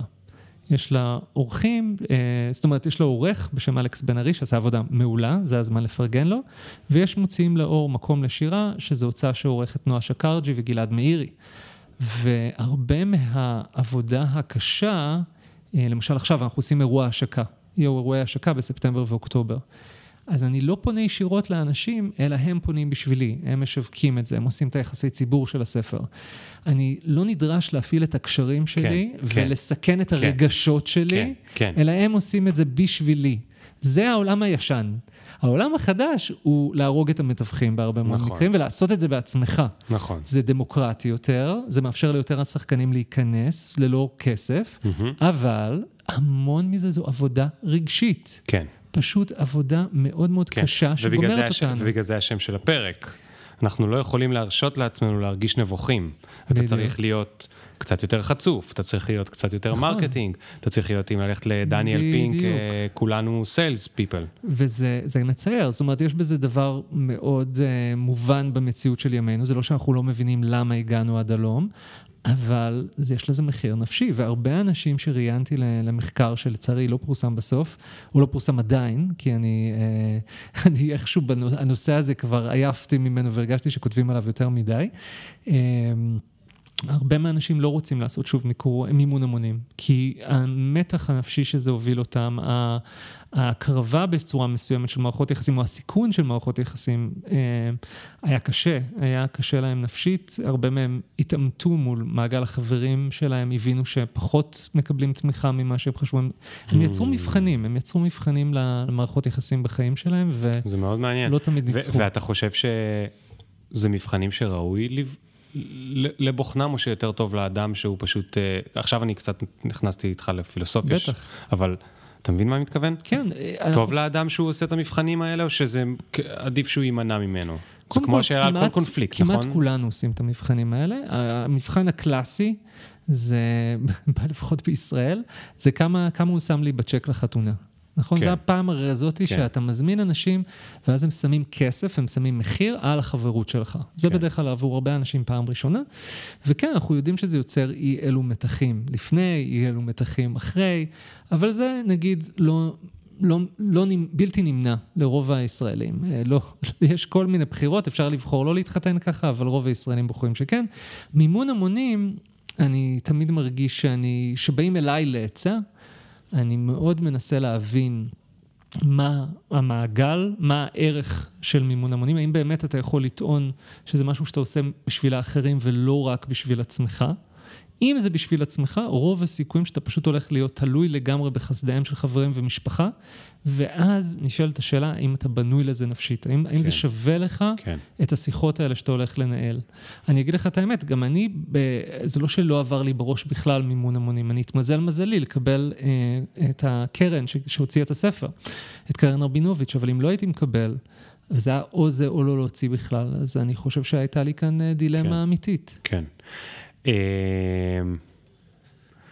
וואו, איך עכשיו לא נדבר על זה כל שאר הפרק, זה כל כך מעניין. תשמע, אה, אה, לי יש עסק, אוקיי? יש לי עסק, קוראים לו ג'ולט, אני, אני אחד השותפים בעסק מאוד גדול. יש לנו אנשי מכירות. הם יותר טובים ממני, הם יותר טובים ממני במכירות. איזה מזל יש לי שאני יכול להעסיק אנשי מכירות, אוקיי? זה לא אומר שהמוצר שלי לא ראוי להיות מוצר ושאני לא מאמין שהוא מביא טוב לעולם. זאת אומרת, הוא גם מביא כסף, אבל הוא גם מביא טוב לעולם. אני באמת, באמת מאמין בזה.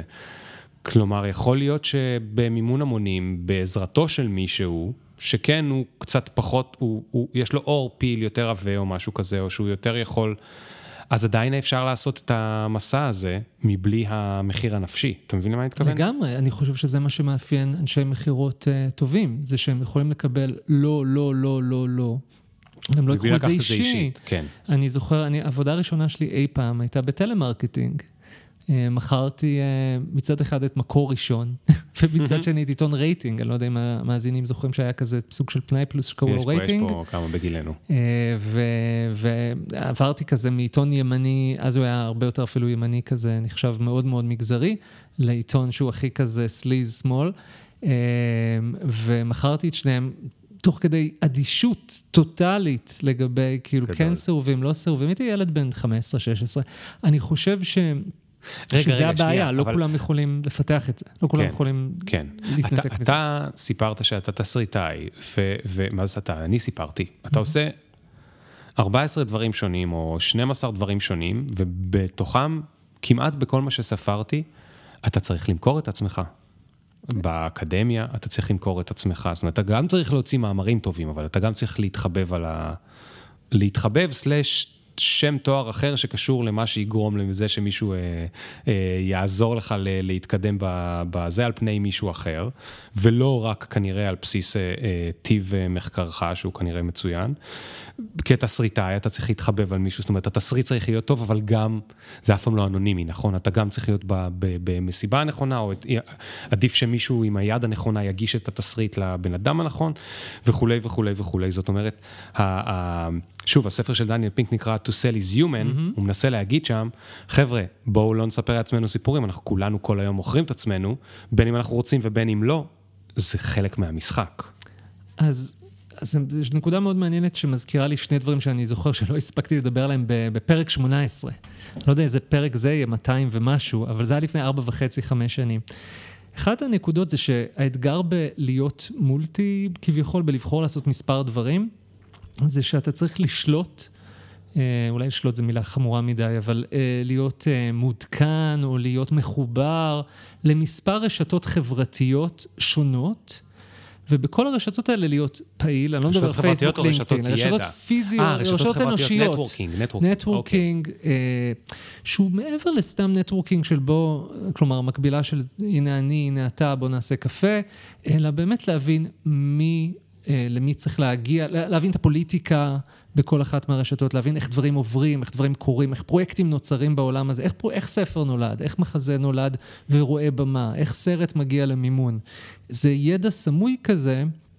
שלשמחתי האינטרנט נותן איזושהי עזרה ויש פורומים, אבל בגדול, אם יש קושי אמיתי בלעשות מספר דברים, זה הקושי אה, לנהל את, ה, את הרשתות החברתיות ואת ה, את הקהילות האלה, זה פשוט קהילות שלא תמיד משתלבות זה בזה. אה, ואני חושב שכל אומן שאני אי פעם דיברתי איתו, אומן צעיר, אומר, אני מת להגיע למנוחה והנחלה, ומה זה המנוחה והנחלה? זה לא, לא דווקא למכור את האומנות. אתה יודע מה המנוחה והנחלה? המנוחה והנחלה זה להמשיך ליצור אומנות, ושמישהו אחר יפיק אותה, שמישהו אחר ישווק אותה, כן. שמישהו אחר יאפסן אותה, כן. או יזיז אותה, כן. או ישווק, כאילו כל דבר כזה. זה מה שאנחנו באמת רוצים. רוב האומנים שאני מכיר לפחות, הם לא בטוחים שהם אפילו אי פעם יחיו מהאומנות שלהם. הם ילמדו, הם יעשו עוד דברים, אבל מה שהם היו רוצים זה להפסיק אה, לבוא, כמו שאומרים, עם מסק ככה על הגב, ולמכור את מרכולתם כן. אה, בכל פעם מחדש. הם רוצים להגיע לאיזשהו שלב שאנשים רוצים אותם ומוכנים לעבוד בשבילם, כן. כי חשוב להם לכלול אותם בתערוכה שלהם, או להציג אותם בתיאטרון שלהם, וכולי וכולי. וזה הגביע הקדוש, זה מה שכולנו רוצים. אז זה, אבל- זה המון כאב ראש עד, עד כן, אז. אבל אני, אני יכול להתווכח עם, אני יכול להתווכח עם עד כמה אני חושב שאומנותם תהיה טובה, כשהם מציבים את המרחק הזה בינם לבין הקהל. כי... זה לא אומר מרחק לקהל. מרחק, זה, זה רק אומר ש, שיש מספיק אנשים שחושבים שאתה שווה משהו, כדי שהם יהיו מוכנים הם, אמ, לקחת ממך חלק מהמאמץ בדרך אל כן, ההצגה. כן. לעבוד איתך. זה יכול להיות גם שותף לדרך, זה לאו דווקא חייב להיות איזשהו סוג של סוכן, כן, כן. או איזה סוג של uh, גלריסט, כן. או, או uh, חברת הפקה. זה יכול להיות פשוט מישהו שאומר, אני מאמין בך מספיק, uh, נראה לי דיברנו על זה קצת בפרק 18, צריך לאתר את האנשים האלה. אם, אם, אם מצאת מישהו שמאמין בך מספיק כדי לתת לך יד, כדי כן. להיות מנטור שלך, כן. כדי, כדי לקדם אותך באיזשהו מובן, מה שנקרא hold on for dear כן. life, כלומר, אל, אל, אל, אה, אם, אם הוא כמובן, או היא לא שרלטנים והם כנים כן. ו, ויש להם את היכולת, תקשיבו להם ותיתנו להם לפעמים גם... אה, לעשות לכם את הקמפיין מימון המונים אולי. אה, אולי לא מימון המונים, אבל בהחלט לסייע. אז רגע, נעלה רגע לעשרת אלפים רגל, לא כן. למאה אלף, לעשרת אלפים רגל, ומה שיש פה, אם נחזור לנושא הגדול של השיחה שלנו, הטכנולוגיה, והטכנולוגיה לא במובן של ביטים ואפילו בינה מלאכותית, הטכנולוגיה במובן של קצת ביטים ובינה מלאכותית, שמעליהם יש מוצרים מאוד מתוחכמים שאנשים המציאו, כמו פלטפורמת מימון המונים, Headstart ו-Kickstarter, שזו הטכנולוגיה, זה לא רק הביטים איך זה עובד, אלא זה המודל העסקי, זה המודל של איך משחקים שם, זה, זה המשחק החדש ומי השחקנים בו. אז הטכנולוגיה מאפשרת לפלטפורמות כאלה לצאת כל הזמן. לא רק של מימון המונים, מכל מיני סוגים חדשים. אנחנו כרגע במצב שמישהו יכול לחשוב על רעיון חדשני להחלפת ערך, להחלפת כסף במשהו, להחלפת ערך בערך, למשהו לעשות אותו בהמונים מול יחיד, יחיד מול יחיד, זוגות מול זוגות, רביעיות מול רביעיות. כל הקומבינציות האלה מתאפשרות מאוד בקלות בטכנולוגיה, ואז הן פוגשות אותנו, האנשים התמימים שמסתובבים להם שם בעולם, ואז אנחנו מסתכלים, אנחנו אומרים, איזה יופי, זה העולם החדש, איזה יופי. גם אני יכול להוציא ספר בלי שיבחרו בי עכשיו מהוצאת אה, בלה בלה בלה, mm-hmm. בלי שהאוטוריטה המרושעת אה, תחליט שאני לא סבבה, כי לי אין את כל ה-CV שיש לליאור זלמנסון, אני אף אחד לא מכיר אותי, אז בי אף אחד לא יבחר, אני לא צריך אותם, אני אלך ואני אדבר עם הקהל. מה שאתה בעצם בא ואומר זה, נכון, ואיזה כיף, אבל זה לא יבוא לכם בקלות, זאת אומרת, יש איפשהו מחיר אחר. יש לגמרי. משהו ש... יש, יכול להיות שיש אתיקט שאתם לא מכירים. לגמרי. יכול להיות שיש אה, אה, מחיר נפשי שתצטרכו לשלם, כי עכשיו, אם אין אוטוריטה, אוקיי, אז אתם גם, דיברתי על זה פה קצת עם, אה, עם אה, מייק עומר. שמכר מיליוני עתקים באמזון של הספרים שלו. אז הוא אמר, אמזון, איזה כיף, אבל מה, אין לי שיווק, אין לי עורך, אין לי זה, מי עושה את כל הדברים אני צריך לעשות אותם פתאום. טוב, יש לו עכשיו מספיק כסף כדי להרשות לעצמו לזכור, אולי, אה, אולי, אולי. אולי, אבל, אבל מה שאני אגיד זה ש... שהנקודה שלך היא סופר חכמה. אין, אין קיצורי דרך אמיתיים. יש פוקסים, זה יכול לקרות פוקס, אבל לאורך זמן יש גבול לכמה אתה מתפקסן, מה שנקרא. כן, כן. כלומר, וכן, אם אתה לא משלם למישהו, או אם מישהו לא חושב שהוא רוצה להמר עליך ולשים את הכסף שלו עליך, אז המשמעות היא שאתה שם שווה כסף. השווה כסף הזה יכול להיות כל האנרגיה הנפשית שלך, הוא יכול להיות הרשתות החברתיות שלך, אה, שעמלת עליהן בצורה אחרת, כן. יכול, יכול להיות כל דבר. ו, וכן, וזו בחירה, זה לא שאני מזלזל לרגע, ושוב, שלא יתפרש שאני מזלזל באנשים שעושים אימון המונים, אני חושב שהם מקריבים מעצמם באופן שאני לא הייתי מרגיש בנוח איתו. אני חושב שאני נפשית... אה, הייתי קורס, מ, אה, ולא בגלל שאני לא חושב שהחברים שלי הם, אה, הם, הם מהימנים או שהם קרובים אליי, אלא בגלל שאני קשה לי כן. לשים איזשהו דבר, בהם, דבר אינסטרומנטלי כזה, דבר שהוא עמוד רכישה. עכשיו, אגב, זה עשי... ספקטרום, כן? כן? אני רק אגיד כן, את המשפט הבא, כן. כי, כי אני חושב על זה שחברים שלי, נגיד, שישמעו את הפודקאסט, אומרים, אבל הוא עכשיו כותב פוסט כל יומיים עם לינק לאיפה קונים את הספר שלו, וזה נכון.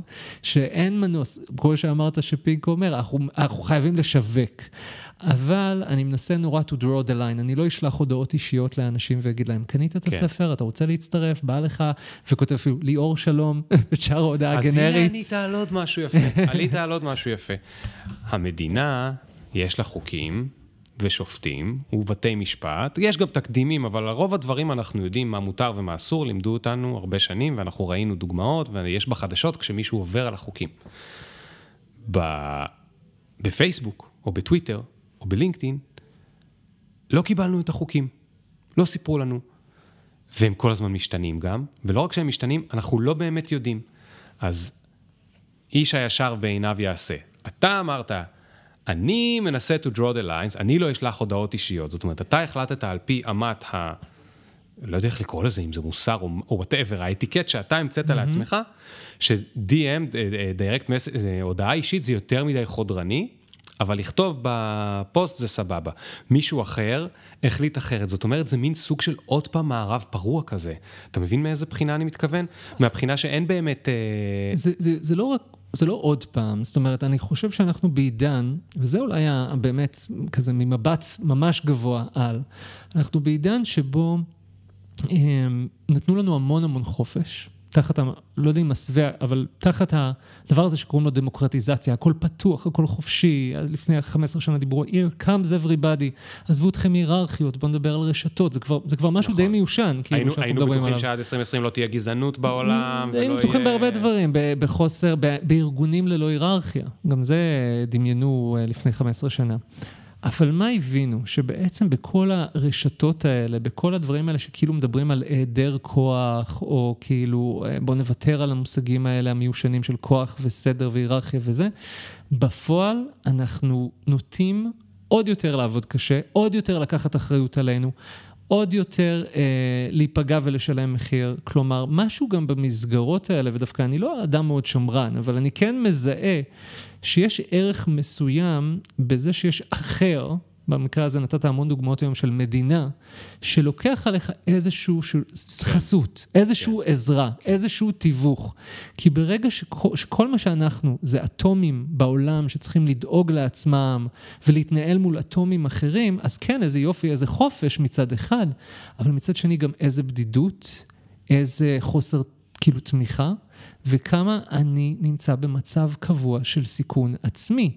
ואני רוצה לקשר את זה, אני יודע שאנחנו כאילו, לא יודע מתי אנחנו צריכים לסיים, אבל אני אגיד דבר כזה, רוב העבודה שלי עכשיו, זה, זה, זה, סליחה, אני לא רוב העבודה שלי עכשיו, אני אפילו לא יודע מה רוב העבודה שלי עכשיו. דבר שאני משקיע בו לא מעט, אני אציע לך אינפוגרפיקה בהמשך. כן, דבר שאני משקיע בו לא מעט זה דמות היזם. כי מה זה יזם? אה, ובמיוחד אני רואה את זה סביב זה שעכשיו אומנים הם היזמים הבאים. נותנים לאומנים המון כלים של יזמים, יש המון mm-hmm. קורסים וסדנאות, ובוא נלמד מאומנים איך להיות יזמים, בוא נלמד מיזמים איך להיות uh, אומנים מצליחים, כל מיני כאלה. אבל מה זה יזם? יזם זה אומר שאתה לוקח את הסיכון mm-hmm. עליך. Skin אתה... in the game. בדיוק, אתה, אתה כבר לא מוגן במערכות סוצ... סוציאליות, אתה, הסיכון הכלכלי הוא לגמרי עליך. זה נכון שאתה יכול לזכות במענק מאוד גדול אם הכל מצליח, וזה נכון שיש בזה כיף, ויש בזה חופש, ויש בזה הרפתקה, ויש בזה תחושה של להיות בחיים, אז אני מבין מאיפה זה בא, אבל יש בזה המון המון המון אה, אה, סיכון, כן. והמון המון בדידות בסופו של דבר סביב הסיכון הזה. והמון, והמון לחץ, לחץ, כי אתה יודע שבדרך כלל לא מצליחים. נכון. כלומר, אתה... אתה בסיכוי הגבוה אתה הולך להיות כישלון. נכון, ולכן אני בלחץ מזה שהיום הוא ראש הממשלה שלנו, נגיד, נפתלי בנט, הוא חושב שיזמות זה משהו שאנחנו צריכים להכשיר מהגן או מהבית ספר היסודי. כי כשהוא חושב על יזמות, הוא חושב חשיבה המצאתית, הוא חושב design thinking. אני, אוקיי. אבל, אני אבל לא, זה בא עם... אין לי מושג מה נפתלי בנט חושב, ואני רוצה לדבר איתך על זה, כי, כי זה... כי כן נגעת בדברים שגם דיברנו עליהם קודם. סתם, לא בגלל זה, בגלל שזה מאוד מעניין אותי, וגם כי אני יזם. יכולות לי, אנחנו מסכימים על מה שאמרת. כלומר, החופש המאוד מאוד גדול, היכולת עם הטכנולוגיה והפלטפורמות והזה, הדמוקרטיזציה, אני יכול לכתוב בלוג שפעם הייתי צריך שהארץ יבחרו שאני אכתוב את הבלוג שלי אצלם. נכון. היום אני פשוט יכול להיכנס לוורדפרס נכון. בחינם. נכון, להגיד לכל האליטות, הנה יש לי בלוג תקפצו. חינם, תקפצו לי, אני רוצה לעשות בלוג נכון. על כדורי טניס, ומישהו יקרא את זה איפשהו בעולם, מישהו אוהב נכון. כדורי טניס, ולעשות את זה ביוטיוב, ולעשות את זה בטוויטר וכו' וכו' וכו', ואף אחד לא יעצור אותי. ויש לי חופש מטורף, ומצד שני גם, אמרת, יש לי הרבה skin in the game, אוקיי? אז לזה אנחנו מסכימים. אני לא בטוח שאנחנו מסכימים למה ה... תובנה שצריך לקחת לגבי החיים שלנו. כי מה אתה אמרת, למשל במימון המונים, אמרת, המסקנה שלי היא, תיזהרו לפני שאתם נכנסים, זה הרבה סיכון, אתם הולכים לשלם מחיר נפשי, אולי תניחו לזה, אוקיי? אבל יכולה להיות מסקנה אחרת, שיש פה הזדמנות לצמיחה. יש פה הזדמנות, אוקיי, אני מסתכל על זה עוד פעם כמו, נתתי את הדוגמה קודם ואני אחזור לזה כי זה נורא קל לתפוס את זה ככה, המילה קונפליקט. ואני מדבר עכשיו ממקום אישי. ליאור לפני, ליאור הזה, לא אתה, ליאור אני, לפני נגיד שמונה שנים, עשר שנים, אני נורא פחדתי מקונפליקטים. לא חשוב, אני לא אספר עכשיו את כל ההסבר וזה, ואימא שלי, טה טה טה טה טה טה טה, איפה שיש ריב אני מתרחק, איפה שיש עימות אני זה, איפה שיש זה, אני אבוא מלמעלה ולמטה ויעדן את הדברים ויחייך ויגיד שהכל בסדר ויסדר וינסה שלא יריבו ויימנע מקונפליקט ככל, כל עוד נפשי בי. אמ, הרווח, יש פחות פעמים שאני הולך הביתה ואני, בראש שלי יש למה לא אמרתי לו את זה ולמה הוא אמר לי את זה, כי, כי אני לא נכנסתי לקונפליקט. ההפסד, כל מה שאתה מפסיד, שאתה לא נכנס לקונפליקטים. אתה בסוף יכול להגיע only that far, כי אתה לא יכול באמת לעמוד על שלך עד הסוף, כי אתה מפחד לאבד, בגלל זה אתה לא נכנס לקונפליקט. אתה מפחד מעימותים, אז אתה זה, וגם האגו שלך מתישהו מרגיש שהוא רק אה, חוטף סטירות ואף פעם לא אה, אה, זה. אז זה מסובך, ובטח בתור יזם. מהרגע שהפכתי להיות יזם, נאלצתי להתמודד עם קונפליקטים, ועברתי מסע מפרך וקשה, באמת קשה, עד למקום שאני נמצא בו היום, שהוא נגיד 70 אחוז יותר מפעם.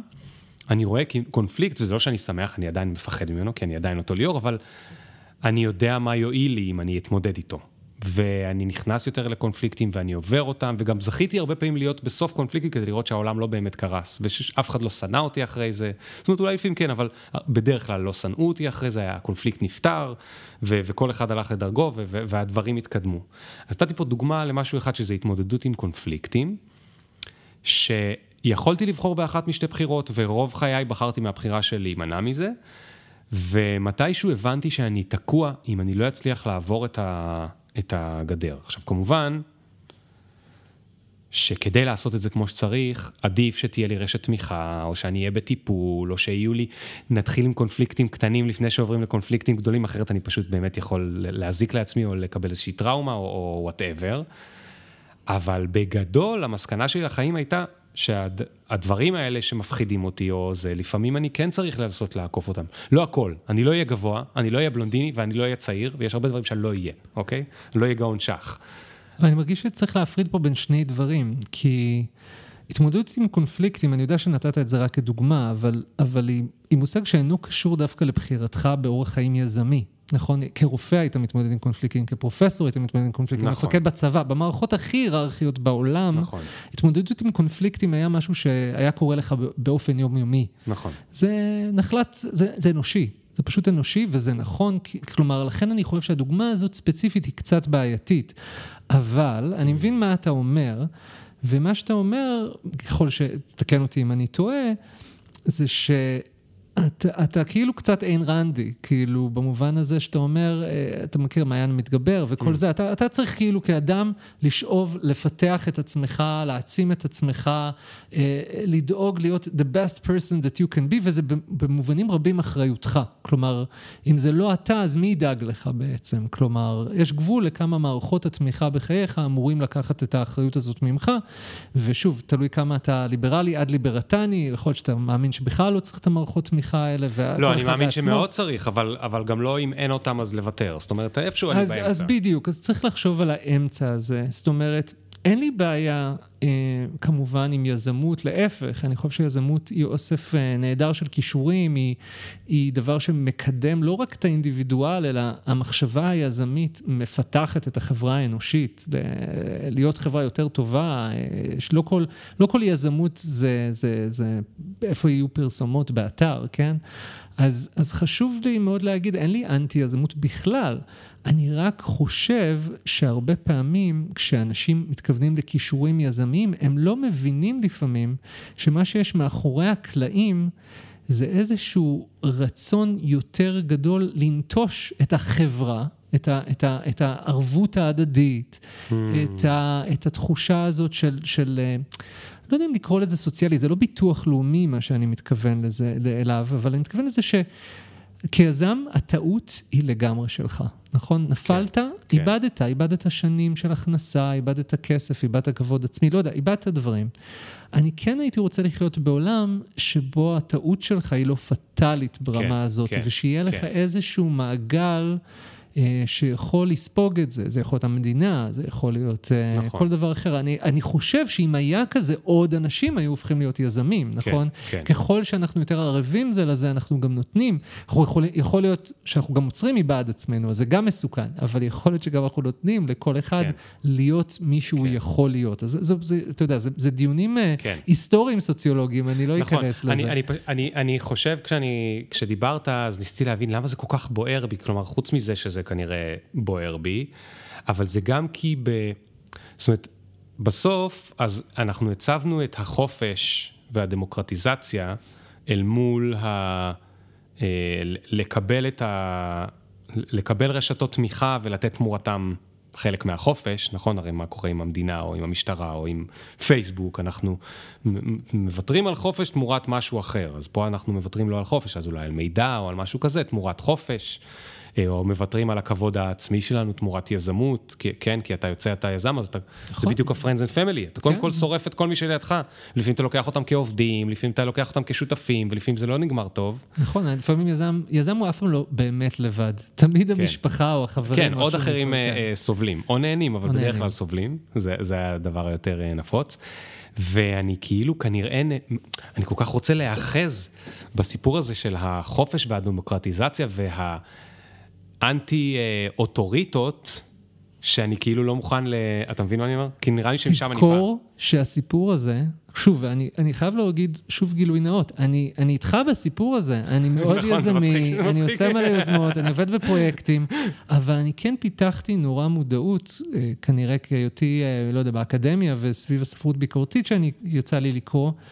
אה, חשוב לדעתי לפ- לפתח כזו מודעות וביקורתיות לגבי, אוקיי, מאיפה זה מגיע, כן. ואת מי זה משרת. כן, האם זה באמת רק משרת את ליאור פרנקל, או האם זה באמת משרת את ה... לא יודע, את, ה, את הניאו-ליברליזם, כן. אה, שלא רוצה אה, לדאוג לך, ב, כן, רוצה שכל אוקיי. אדם אוקיי. אה, ידאג, לזה, או האם זה משרת את פייסבוק.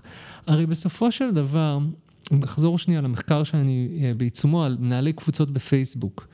למה, שמנהל, למה מנהלי קבוצות בפייסבוק אה, צריכים לקחת את כל האחריות על עצמם?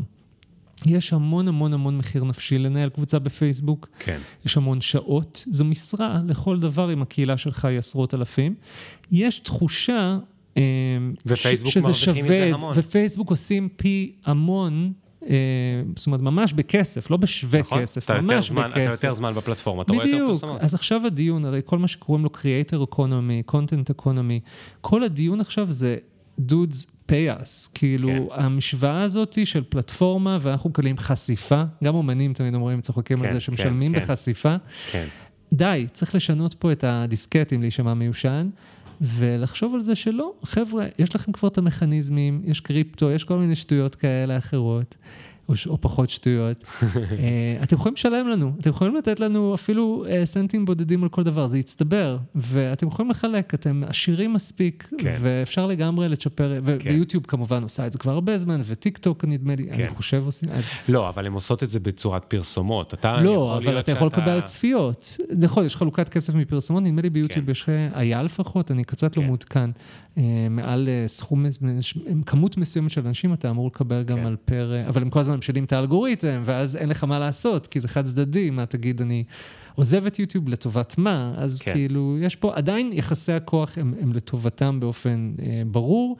אני חושב שאנחנו בדור, הדור השני, עכשיו של כל העושי תוכן, יוצרים, אנשי מולטי שעושים מלא דברים ויזמים אה, כאלה, הם מתחילים לחשוב, וזו שאלה מעולה לשאול, רק שנייה, את מי אני בעצם משרת נכון. על כל השנים שאני עובד בחינם? נכון. למי כן רואה נכון. כסף מזה? ולכן רואים למשל את התנועה המאוד חזקה של אני רוצה את הקהל שלי מחוץ לפייסבוק. יש עכשיו תנועה מאוד חזקה כזאת, אני אלך על פלטפורמה אחרת, או אני אבנה לעצמי פלטפורמה עצמאית שלי, אפילו ניוזלטר זה יותר כזה. נכון. ואני אדבר איתם בניוזלטר, או אני אדבר איתם בפלטפורמה שלי, למה שאני אדבר איתם בפייסבוק, ופייסבוק ירוויחו על הפרסומות האלה?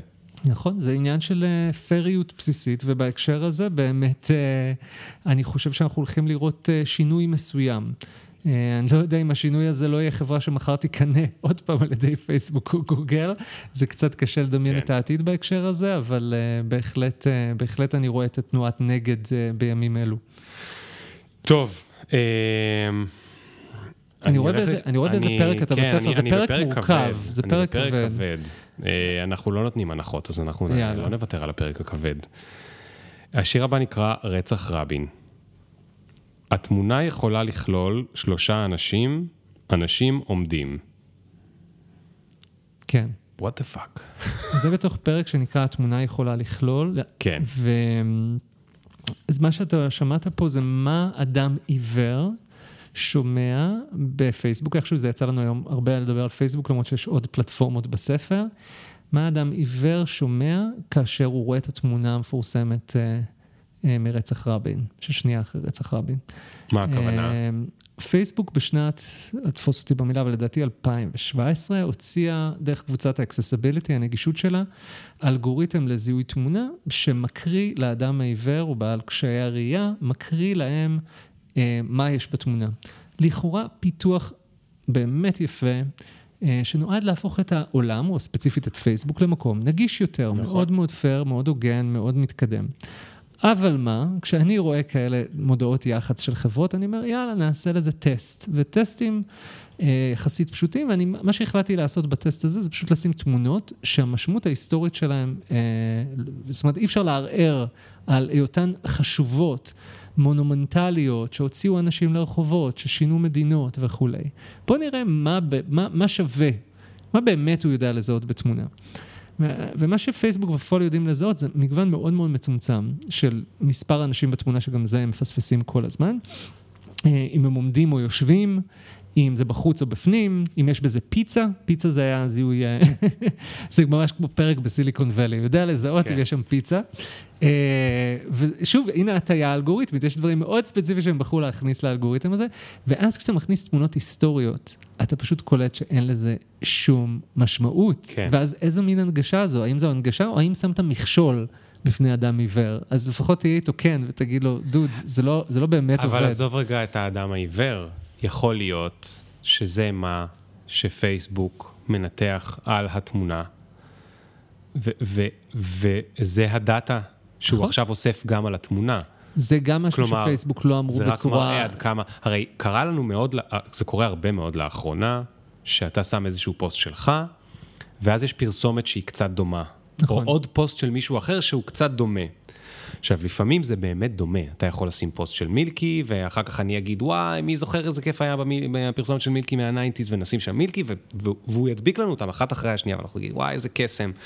ואז לפעמים הוא עושה פדיחות, שהן באמת הם, הם, לא, הם בדיוק ה- זה, יש פה עוד אחד, אני חייב לקרוא. אדם נופל אל מותו ממגדלי התאומים, זה כנראה מה שרואים בתמונה. כן, מאוד שפייסבוק.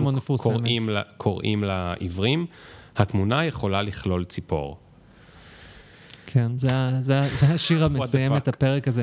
בדיוק, בחרתי את השיר הזה כי הוא באמת מסמל פואט, זאת אומרת, יש בו פואטיקה. כן, כן. אני חושב שאחד האתגרים שלי מול אנשי הספרות, לא יודע אם מול אנשי הספרות, אני מאוד אוהב את עולם הספרות, אבל עולם הספרות לפחות אה, חלקו אה, מאוד מאוד נגד הפעולה שאני הדגמתי בספר, שזה מה שנקרא הרבה פעמים שירה קונספטואלית או שירה לא מקורית, כלומר שהפעולה שלי היא לא לירית. לא?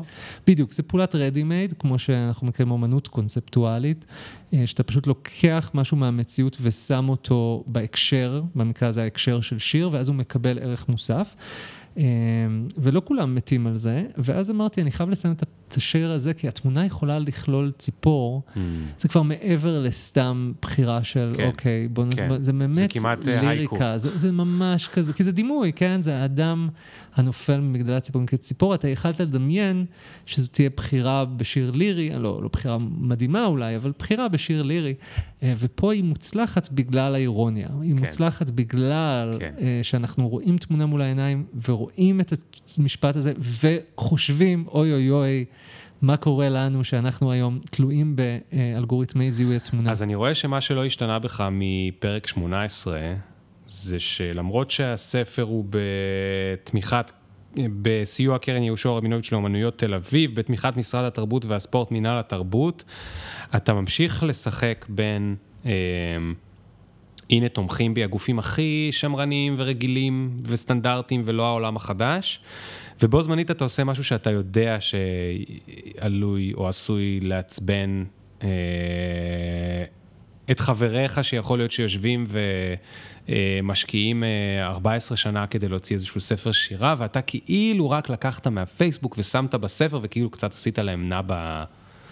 אז הסיפור ש... קודם כל הספר הזה לקח שלוש, ארבע שנים, משהו כזה. אני כבר עובד עם העורך, עם אלכס, אה, שעשה עבודה מדהימה בלעזור, כי היו הרבה יותר קטעים, היו הרבה יותר טקסטים לעבור עליהם. אמ, עשה עבודה מדהימה איתי, והוא באמת דוגמה מדהימה לאיש שבא מעולם השירה, גם הוא מתכנת אגב, אז לכן זה לא היה כל כך מתוכנת, אה, מתוכ... אה, לא כזה אה, מופרך רציתי להגיד, שהוא, אבל, אבל בכל זאת הוא בן אדם שקיבל פרסי שירה, והיה חלק מההוצאות, ו... ומאוד פעיל בעולם השירה, והוא... ראה את החיבור הזה שמעניין אותי שאני עושה, כן. והוא הבין את העולם של המחשבים, הבין את העולם של השירה, אז בן אדם כזה שיש לו את שני עולמות, אמ, ראה ו- ותמך, ומה זה תמך? אני כל הזמן אומר את זה, אז אני אגיד את זה שוב, כי לא, לא יכול להגיד את זה מספיק. לא היה ספר אם לא היה דמות כמוהו. אני באמת כבן אדם שיש לו לחצים מכל מיני עולמות יותר מסורתיים שהוא חלק מהם, הוראה, מחקר וכולי, אם לא היה דמות שרוצה את זה לא פחות ממני, אין, ספ... אין לי ספק שזה היה מתברבר ומתפספס לאורך הדרך. כן. אני היום... אתה אומר, אתה אומר את זה כאמירה חוזרת על מה שאמרת פעם שעברה, לאנשים שרוצים לעשות עוד פרויקטים ועוד כן, דברים. כן, שותפים לדרך, זה הדבר הכי כן. קריטי, אני בטוח שאתה פה בג'ולט ממש חווה את זה. אמ, אני... אני פשוט מרגיש ש, שבמובן הזה זה כן, יש בזה משהו מאוד אה, אה, אה, מסורתי, אבל אני לא רוצה שישתמע שיש פה קיצורי דרך. אני חושב שזה זה די, זה די דבר שאנחנו חוזרים ואומרים פה היום בפרק לא מעט. אוקיי, זה נכון שכשקראת את הביוגרפיה שלי, זה היה נשמע כאילו גם וגם וגם וגם, וזה נראה כאילו דברים הם נורא זורמים בקלות ונורא נורא פשוט קורים. מאחורי הקלעים הם לא באמת קורים ככה. אמ, אני על הפרויקט הזה שנקרא להוציא ספר בערך שמונה שנים, וממש על הספר הזה מרגע שהבנתי שאנחנו הולכים על זה שלוש-ארבע שנים. וכמו שאמרתי, אם לא היה דמויות מאחורי הקלעים, זה לא היה קורה, אם לא היה כסף פתאום ממקום מסורתי, כנראה שלא היה לי את הכוח לעשות כן. מימון מימונים, בכל נקודה זה יכל להתמסמס. אז, אז השאלה שנשאלת, איך דואגים שזה לא יתמסמס, איך דואגים? כן. אז מעבר ל...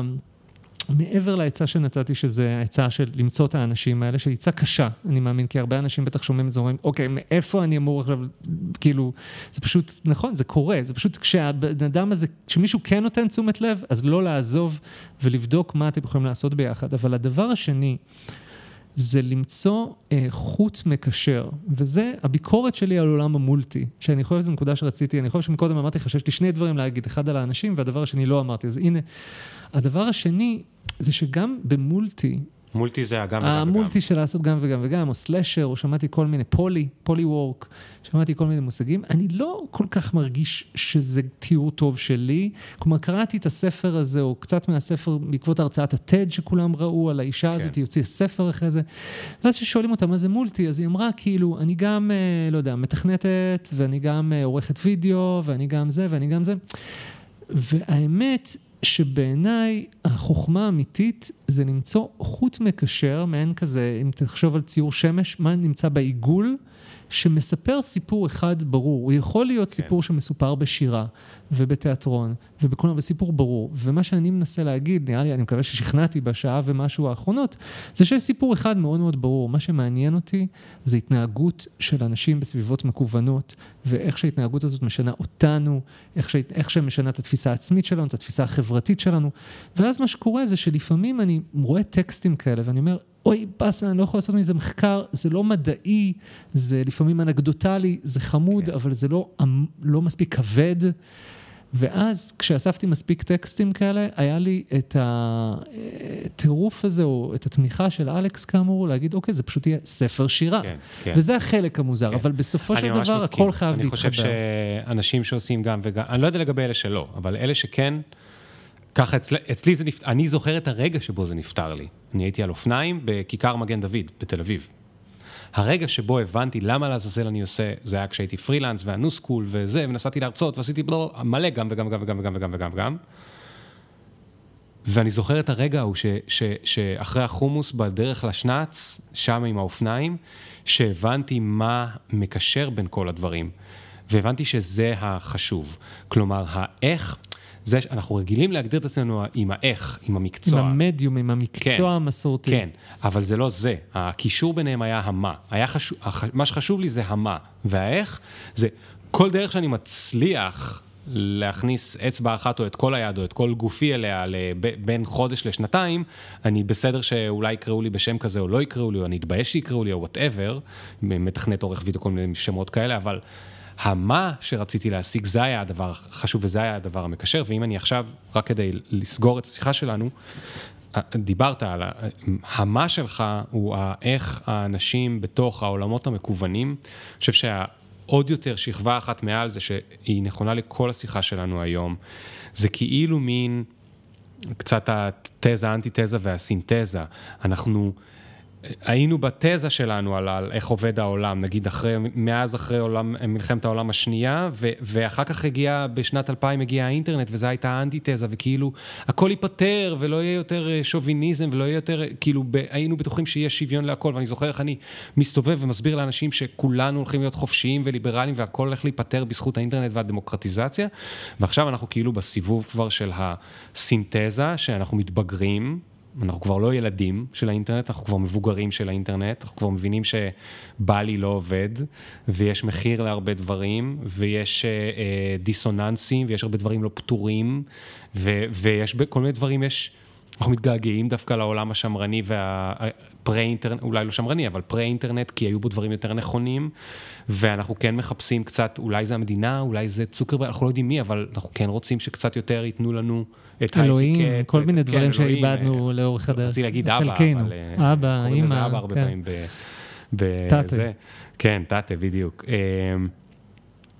אז היה לי מדהים, ו- ומה שרציתי להגיד לך ספציפית, זה שבלי להעליב, לא אכפת לי כמה, כמה עבדת על הספר הזה. מצידי עבדת עליו כל חייו, כי אם אני הקהל, מהמם. זה רומנטי, אם הייתי מעריץ של דוקטור ליאור זלמנסון, זה מאוד רומנטי בעיניי לדעת שעבדת על זה הרבה שנים, אבל בתור הקהל שהוא לא המעריץ, אלא הוא, הוא לוקח את הספר. דיברנו פה היום על שלושה שירים במשך שעה וחצי, ובכך ה- הספר הזה הוא יותר ספר שירה בעיניי מהרבה ספרי שירה שקראתי ואהבתי בחיי, כי לא יצא לי לדבר עליהם שעה וחצי, וזה, מה, מה אם לא זה המטרה של כל העניין, לעורר את השיח ואת המחשבה ואת הדעות המסכימות או החלוקות או, או הזה ואת המחשבות ואת ה... נכון? כאילו, לא יודע, תקן אותי. זה לגמרי זה, זאת אומרת, אני חושב שבסופו של דבר אנחנו צריכים להחזיר את השירה אה, מהחוויה של הפרטי, אה, שהיא חשובה, כן, הרבה מאיתנו רוצים לקרוא ספר שירה כדי להתמודד עם האני ועם האהבה הנכזבת וכולי. השירה יכולה לעסוק בעוד אין ספור דברים, והמבנה השירי מסייע לפעמים כדי להעביר מסרים חברתיים ולהבין את האנחנו. אם דיברנו על האנחנו הזה, להבין את האנחנו של 2021. ומה הסטנדרטים הקהילתיים מה שלנו. הסטנדרטים הקהילתיים שלנו, לפעמים שיר אחד או דיוק של אה, לשים את המילים, לא מילים שלי אגב, על הדף, זה כל מה שאנחנו צריכים יותר ממאמר אקדמי. כן. תודה רבה ליאור, היה כיף מאוד. גם לי. אה, תודה לכם, ניפגש בפרקים הבאים, תהיו טובים, תיזהרו בפקקים ותקפלו יפה את הכביסה, כל אחד ומה שהוא עושה. יאללה ביי.